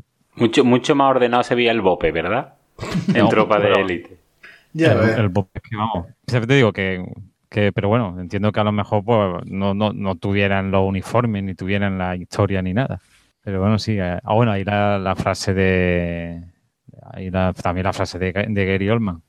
Todo el mundo. Y claro, cuando ve que el león empieza, el león empieza a ventilarse a, a, a todo Cristo. Esa frase, al parecer, fue una broma con, con Luz Besson, porque la hizo varias veces y le pidió al técnico de sonido que se quitara los auriculares para pegar el grito Y Gary Oldman, improvisado totalmente, pensaba que eso iba a ser una broma y luego se quedó con el culo torcido cuando lo vio en el montaje original. Era, era original, bueno, y la verdad que esa, todo lo que son esa, esa escena de cómo van llegando policías y policías con la musiquilla de Serra y el león ahí repartiendo esto para, la verdad que está, eh, está muy bien. A mí me gusta mucho. La clave esta de los golpecitos que, que da en la puerta y tal, que al parecer el 212 es el código de... de el SOS, ¿no? No, no, el ah, código de, es verdad, sí. de Nueva York. También dicen que en Morse es parecido a, a la palabra DAI, pero bueno, la primera palabra ya no. La primera letra ya no, no coincide. O sea que, que mierda seca. A mí me dio mucha penica la escena cuando se despide en el hueco de la ventilación. Cuando le dice lo que hemos estado hablando antes. Cariño, vete, eh, me has hecho conocer que lo que es la vida, quiero dormir en una cama. A mí esa escena me da mucha penica. Me da mucha penica, pero luego me corta todo el rollo cuando se ve la toma eh, cenital de la cara de, de Jean Reno ahí gritando sin venir a cuento, con los párpados. No me, mola nada. No es que se, se desencaja del perfil de asesino que tiene él, ¿no? No me mola. No me mola. Se podía haber hecho de otra manera. A mí me gustó. Es que si la cara, esa desencaja que pone Jean Reno, va consecutivamente, va acompañada de que Jean Reno se le va la pinza y yo qué sé, y sale a lo loco en plan kamikaze a repartir esto para tiro, dices, coño, pues tiene un. Pero él pega el grito y. Mm, revienta la granada. Y, revienta la granada y luego ya cuando sale, baja la escalera, se disfraza de policía. Bueno, no, eh, se hace pasar por un SWAT, y tal. Y dice, bueno, y este ido. Es verdad, es que queda un poco. Sí, mm, ¿Por qué? pero bueno, sería de rabia, ¿no? ¿Por qué, señor? ¿Por qué? No, pero está muy bien. Está muy bien lo de coger, eh, disfrazarse de uno de, los SWAT con lo que hay liado y, y escaparse por ahí. Sí, además que el tío se cambia en cinco minutos y se queda, está niquelado, ¿eh? Más rápido que... Hombre, también con la cantidad de porquería que ha soltado con la bomba. Dice, me pongo aquí las ropas de este que está reventado y nadie va a, acoscarse. Nadie, nadie. Bueno. Que eh, en, esa, en esa escena fue cuando ocurrió una de las anécdotas más conocidas de esta película. Y es que estaban todos los coches de policía en la puerta del edificio grabando y justamente había un, un ladrón que, que, había atracado una tienda y pasó corriendo huyendo y vio toda la policía y viendo la pesca pues se entregó y no sabía que eran las Se entregó a los extras, ¿no? Sí, se entregó a las extras y los extras se quedaban así como, bueno, vale. What llama, the fuck? llama a la policía que hay un tío que se está entregando. Llama a la policía de verdad. bueno, y ahora sí, ahora llega eh, eh, el final finalísimo. ¿Qué me decide el final finalísimo? Para mí, como, como tenía que ser, quiero decir. Eh... Ese no era el que estaba pensado, pero bueno. Ya, ya, sí, el, que estaba pensado era, era diferente, pero no sé, yo, yo lo veo bien, la verdad. Como, como termina eh, el, duelo, por así decirlo, con, con Gary Oldman y, y Jean Renault. ¿Sabes? En plan de me voy a escapar, pero el otro se cosca, le deja la única escapatoria libre y cuando va a salir, que aparte me gustó mucho, la primera, eso sí lo recuerdo, de la primera vez que vi la película, yo pensaba que se iba a escapar. La verdad, no sé, no sé por qué pensaba que se iba a escapar, que se iba a coscar de que estaba el Gary Oldman, que le iba a pegar un tiro. Pues, pues, porque es lo que habría pasado en la mayoría de las películas, en realidad. Sí, y entonces cuando va con la cámara y de pronto se ve la cámara como si fuera la vista de Jean Reno, como la cámara oscila y se va torciendo. Es lo que comentaba antes, es lo mismo de cuando aparece, la puerta cuando le abre la puerta. La misma la luz, cegadora, La luz cegadora. Lo que pasa es que en esta vez, claro, como le pega el tiro, tiembla la cámara y, mm. cae el suelo. Pues me parece, me pareció muy, muy bien. Bueno, y ya la parte en la que el Gary Oldman se da cuenta del regalo que lleva dentro Jean Reno, eh, también muy buena. Lástima que la, no sé si habéis dado cuenta, pero la explosión, cuando explota y se ve la, en, la, película, mmm, hacen dos explosiones. Una que sale de dentro del hotel y otra que sale justo de un coche que hay delante. Ah, pues no me he fijado, ¿eh? Bueno, yo es que soy tonto de las explosiones y cosas de esas. Y es que se ve, se ve eso. Se ve como sale la, la primera explosión y casi, casi cuando va a llegar el coche sale la, la otra, la otra explosión y, que, y creo que incluso otra detrás del coche. Total, para hacerla más grande, pues la hacen así de esa manera. En principio se tenía pensado que el final fuera que, que Matilda estuviera allí y que fuera la propia Matilda la que le diera la anilla de la granada a Gary Oldman. Y se sacrificaba ella. Y que se sacrificaba ella y, y al final la palmaban los tres. Pero decidieron que eso de que palmar a los tres lo mismo a los espectadores no le iba a molar. Yo personalmente prefiero el final El que se ha quedado, ¿no? que se ha quedado que... Sí, hombre, porque al final el que se queda al final, que ya ahora lo hablaremos, ¿no? Que ella va al orfanato, bueno, al orfanato, al colegio y lo de la maceta y tal. va- También va- tiene su simbolismo, está bien. Primero va a hablar con Tony, después Sí. va al colegio y coge la, la maceta y la planta. Que eso es un error gordísimo. De hecho, es que la planta, Hombre, es que cualquiera que entiende de plantilla sabe que una planta de esa no la puedes tú plantar en cualquier lado, que es una planta de interior. claro, es que es una planta eh, china que al parecer... eh, te- tenía por aquí el nombre apuntado, lo que pasa que, mira, a- Parece, parece una pilistra de estas. Agla- Aglaonema se llamaba. Era una planta china que eh, en clima frío al aire libre, pues que no, no sobrevive. Y el periódico, el, el New York Times, llamó a esa parte eh, poesía equivocada. Porque era como, era como no, como, como echar raíz en un sitio, pero luego la planta no va a durar aquí ni dos días, ¿no? Dos días. Claro, pero si además está en mitad de- del césped de un patio de un colegio, ¿cómo va a durar eso ahí? Una planta sola. Los niños pasan y la arrancan. Es que está pidiendo a grito que la arranquen. Además con las niñas fumetas esas que hay ahí detrás. No, pero a mí esa parte me parece espectacular porque ya se, se ven los arreglos de...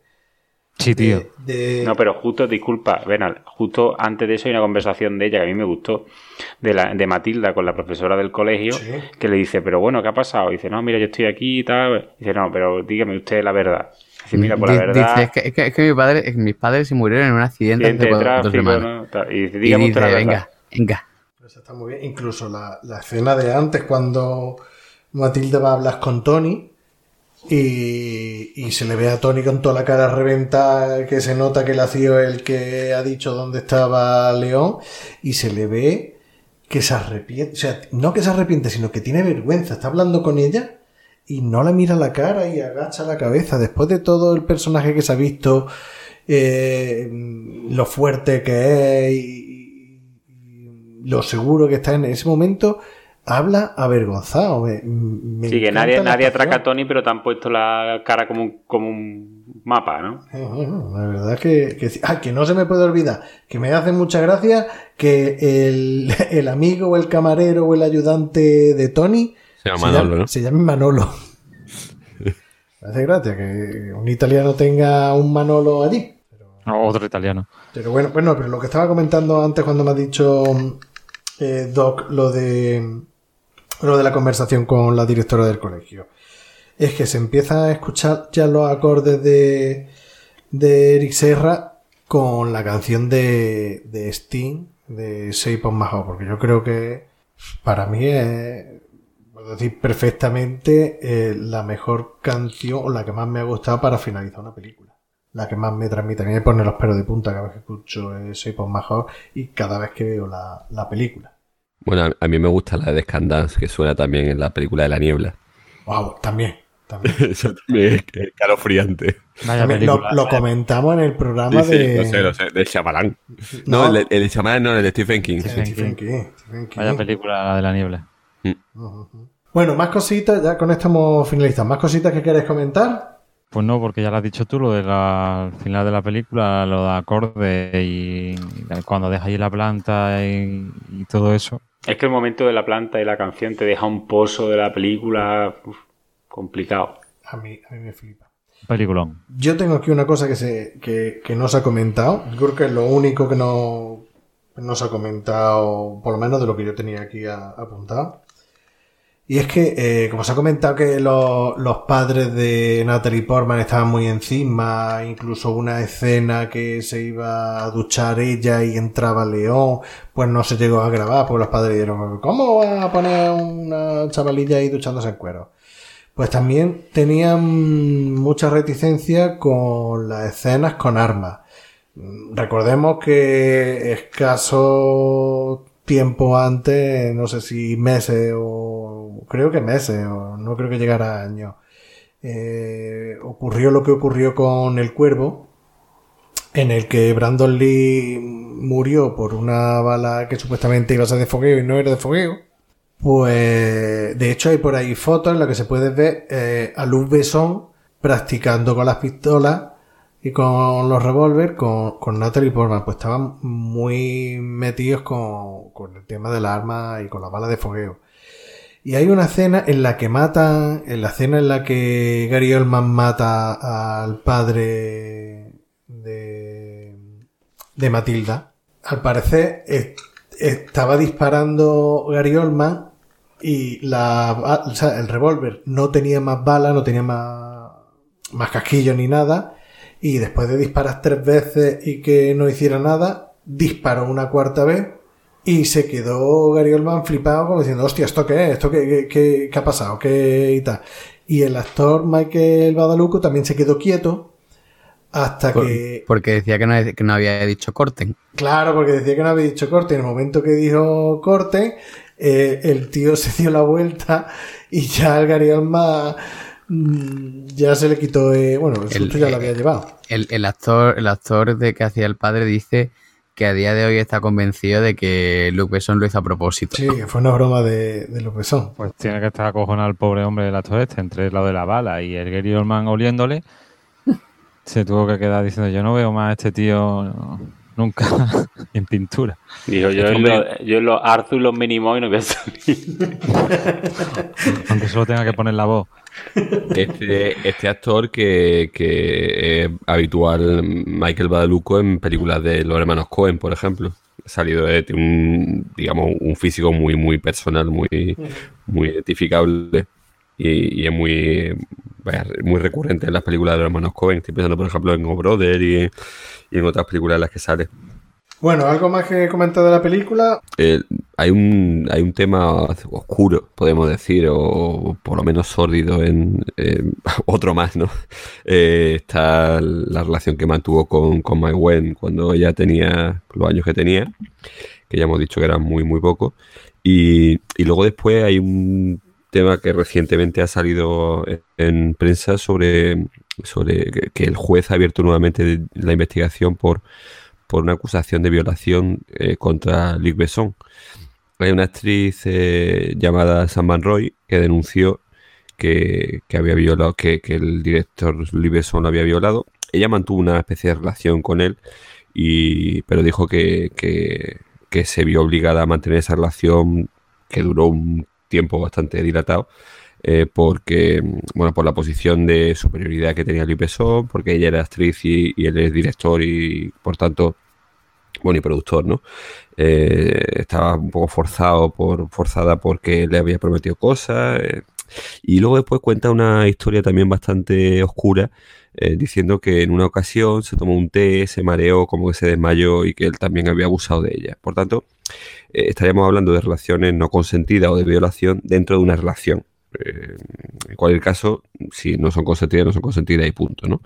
Pero justo a raíz de ello, eh, aparecieron otra serie de, a raíz de la, de la acusación de esta, de esta actriz, de esta Sam Van Roy, aparecieron otra serie de casos eh, de actrices, eh, de camareras, de otras mujeres que, denunciaron a, a Luc Besson, hasta nueve actrices o nueve mujeres en general que han denunciado a, a Luc Besson eh, desde, la- su época en Estados Unidos, desde el año 2002 me parece que es la primera de ellas, es decir, ha habido varias eh, actrices y mujeres que han denunciado eh, o abusos o violación, no al, nivel de Harvey Weinstein, por supuesto, pero sí pues diciendo que, que, que Luis Besson o abusó de ella, o la violó, o trató de aprovecharse de, de su situación. Y esto la verdad es que pues oscurece un poco la, la vida personal y, la fama de Luis Besson. Y la noticia más reciente es esa, ¿no? Que el juez nuevamente ha vuelto a abrir la investigación para, para esclarecer más esta acusación de, violación. Claro, pero estas son cosas que, entre comillas, mm, tenemos que dejarlo ahí como, no sé, en stand-by o algo, porque la primera denuncia, mm, el juez no, no vio que hubiera mm, tal delito. O sea, ha sido en la segunda cuando ha reabierto el caso. O sea, no sé, no digo que sí ni que no. Pero. En cualquier caso, toda esta cosa mm, huele mal. Y, Sí. y huele mal sabiendo cómo también, eh, bueno, lo que sabemos de, de Wen y de, y de Louis Besson y su afición por las jovencitas. Y, eh, no lo sé, tampoco no hay que acusar a nadie sin pruebas, pero, pero que tantas mujeres hayan denunciado a Louis Besson, mm, bueno, mm, ya te digo, eh, es cuanto menos turbio. Pero bueno, eh, al margen de esto, cuando, como cuando se habla de, de Woody Allen, ¿no? Que creo que en este programa ya hemos hablado de Woody Allen. Eh, no sé si lo hemos hecho eh, en on o en off, no sé si hemos hecho con el micro abierto o con el micro cerrado. Pero son cosas que, cuando menos, tienen mala pinta. Que no está bonito. No, no está nada bonito en absoluto. Mm. Bueno, ¿algo más que comentar de la película o vamos con lo que más y lo que menos me ha gustado? Con la horrización. Venga, vamos con la horrización. Pues mira, si vamos con la horrización, que mejor que preguntarle primero a Orri. ¡Orri! Dígame usted. Vamos a ver, la parte. Vale. La parte contratante de la primera parte. La parte contratante de la primera parte que más me ha gustado ha sido la actuación de Gary Oldman, porque improvisando es un crack, la verdad, y se nota en la película. Y, sin improvisar. Y Natalie Portman, la verdad, eh, mm, para ser la primera actuación de Natalie Portman, lo hizo genial. La verdad, me gustó. La parte que menos me gustó, poco convincente, es la cantidad de policías que utilizan para intentar coger a León. Que, en fin, hay ahí 500, vamos, se ve bajando la escalera, un chorro de, de policías por las escaleras tremendo. Mm, no sé, esa parte la vi regular, no me gusta. Doc. Mm, Bueno, a mí la que, la- lo que más me gusta de la película en general es el, ambiente, ¿no? La atmósfera. A mí me, me, me recuerda en muchas escenas pues a un cómic, a una novela gráfica, la verdad. Los personajes, la historia, el ambiente, a mí, a mí me eso me gusta mucho, la música también. Y quizás lo que menos, pese a que a Gary Oldman me reflipa, es algunos episodios, como hemos hablado antes, un poquillo de sobreactuados, que creo que podría estar un poquillo más controlado. Por lo demás, no sé, una de las películas mm, que puede, una de las películas que puede entrar fácilmente en mi top 10, la verdad. Plisken. que me gusta la película, básicamente todo. Eh, me encanta, eh, me pasa como a Doc. Vamos, yo es que la tengo, la tengo entre las que más me gustan. Y por poner alguna pega, pues la tontería que he dicho antes del arma, por así decirte. Pero me gusta todo. Valdi. Yo coincido con Orri, lo que más me gusta es la actuación de, Gary Oldman, me parece eh, que está brutal cuando, eh, precisamente cuando pone esas, eh, esas caras de sobreactuado. Y me gusta también la, la escena en la que ah, imitan Natalie Portman y, y, Jean Reno imitan el juego ese que se disfrazan y hacen imitaciones. Y lo que menos, pues, hombre, si te pones a pensar que es una película y que es muy peliculero el que haya tantos policías para ma- matar a una persona o que él sea capaz de matar a tanta gente o que una persona con problemas cognitivos aparentes, porque se ve así paradito como hemos dicho, eh, sea capaz de ser un, un profesional tan, tan eficaz, de, capaz de matar a tanta gente sin, sin problemas, ¿no? Eh, eh, pero bueno, como sabemos que es una película, no, no tampoco me, me- O sea, me asesino profesional eh, Hombre, tiene la misma que dificultad que trabajar con, con perdón. Mira, esto es un colectivo que todavía no nos hemos metido. Eh, un primo hermano a trabajar la obra. ¿El de los asesinos profesionales? Eh, Hay que hacerle una estación curricular no significativa, ¿no? ¿Qué has dicho? ¿Trabajar la obra? Sí, sí, un albañil y un asesino. Más o menos el trabajo es lo mismo. Eh, Mucha fuerza y se espabila o- en el trabajo, no tiene que hacer un lumbrera. Un, un saludo a los albañiles que nos escuchan. Y al colectivo de los asesinos a sueldo. El colectivo de También los hay. asesinos. Mira, Por eso no nos hemos metido con los italianos. que, que eso es lo que más me... Pero bueno, por lo demás, la película está, está bien. Es entretenida. Eso es lo que, lo, lo que decías tú, era lo que lo de, bueno, es una película, lo que los guiris llaman suspension of disbelief, ¿no? Sí, expláyate ahora con el inglés después de lo de antes. Y vosotros, ¿para qué me vais a decir si queréis alguna que os traduzca algo, para qué me lo vais a decir antes, no? Bueno. Venga tú. Pues mira, a mí me gusta mucho, como he dicho antes, a mí me gusta mucho, como he dicho antes, la, la escena del pasillo de Natalie Portman. Mira, Valde, cómo se descojona. Ya que lo ha dicho. Pues se ha descojonado, se ha muteado. Pero se ha muteado porque se está descojonando. Bueno, que, que, que, digo, como he dicho antes, me, me gusta mucho la escena de, de Natalie Portman por el pasillo, cómo va cambiando la cara de, de todo contenta, ilusionada, a preocupada, trágica, a por favor abrir la puerta. Toda esa escena me parece, me parece muy buena. También me gusta mucho el, el abrazo y el alivio que se percibe en sus caras cuando las rescata. Aunque en esa escena está una de las cosas que no me gustan, que es el eh, como León entra en un edificio con toda la seguridad que hay, como Pedro por su casa, y, y, se, y la rescata sin ningún tipo de problema, ¿no? Que es lo que estábamos, lo que estábamos comentando de la de suspender la, el escepticismo, ¿no? Cuando es una película, pero bueno. Y, y bueno, pues esas son las cosas que más me gustan y las que menos. Bueno, yo lo primero que tengo que decir que al igual que Doc y Plisken, esta puede estar entre mi top 5 de películas preferidas. Con lo cual, mm, destacar algo que me ha gustado, sobre lo demás me cuesta, me cuesta trabajo, porque me encanta una cosa que no hemos hablado, me encanta la fotografía, los primeros planos que tienen Mm, a lo mejor ni siquiera de la cara. Me recuerda a Sergio Leone porque recuerda, enfoca a lo mejor a una parte de la, nariz, la nariz y los ojos, una parte del arma, con un desenfocado, un efecto bokeh o la pistola en primer plano y la cara en segundo, las sombras, todo eso que no, los planos que, ha nombrado antes, los planos en la calle, en la y en la calle ellos cuando pasean por la calle que van apareciendo porque la cámara está en el suelo de la carretera y ellos van cada vez se van se va viendo más silueta de ellos porque van subiendo del otro lado de la calle. Sí, los colores, los colores que son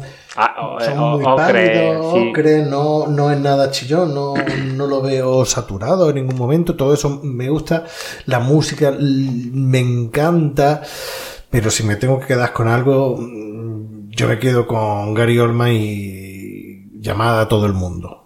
A todo el mundo. Eso es que mm, yo lo escucho y mm, me pongo palote. Es que me encanta.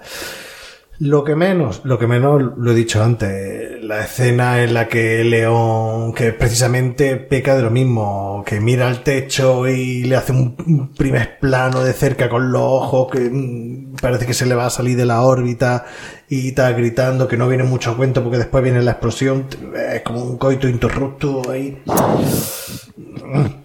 Pero bueno, aún así le doy mis 10. O sea, mis 10 para Leone el profesional. Bueno, pues entonces nos, nos, despedimos ya. Ya hemos finiquitado León el profesional. Como ya hemos dicho, una película que nos ha gustado a casi todos los miembros del equipo. Y le doy las gracias a Doc por, por haber venido aquí a la Venal Cueva a grabar y por haber, entre comillas, incentivado a que hiciéramos este programa y, y, darle las gracias también por las cervezas artesanales que ha traído para, para grabar el programa. Muchas gracias, Doc. Nada, hombre, yo, yo encantado de venir al podcast. Es verdad que llevaba ya varios sin poder acudir por distintos motivos, casi siempre familiares y rollos varios.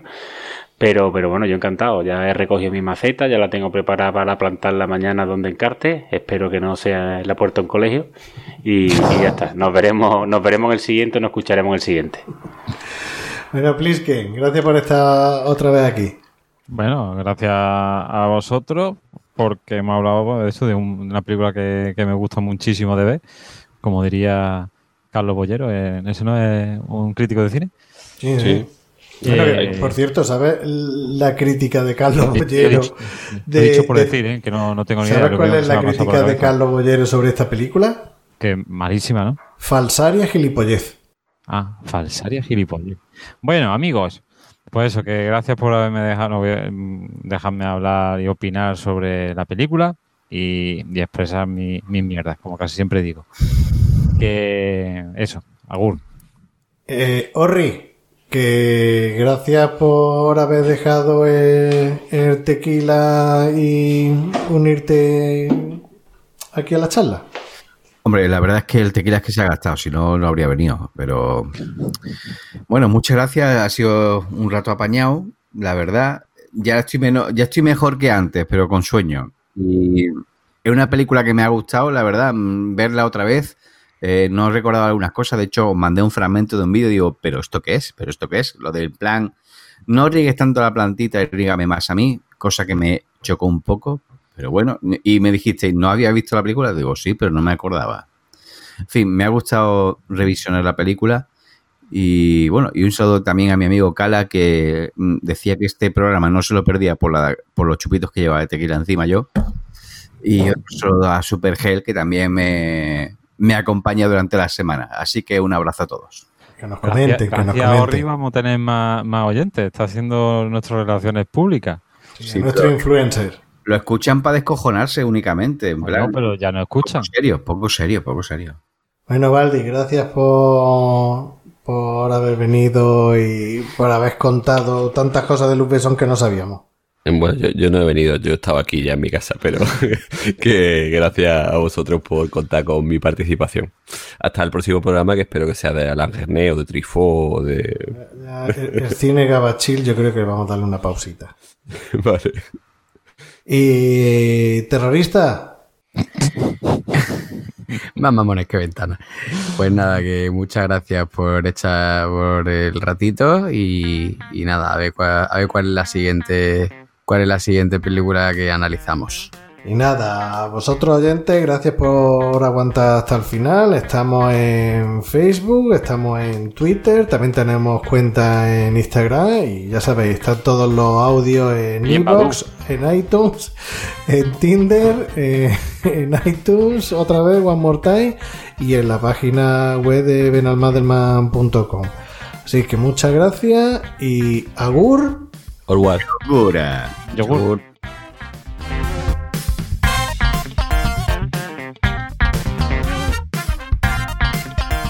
Si te ha gustado, no olvides suscribirte. Puedes seguirnos en Twitter en arroba cine de barra y en Facebook. También puedes ponerte en contacto con nosotros en el email cinedebarra arroba gmail.com.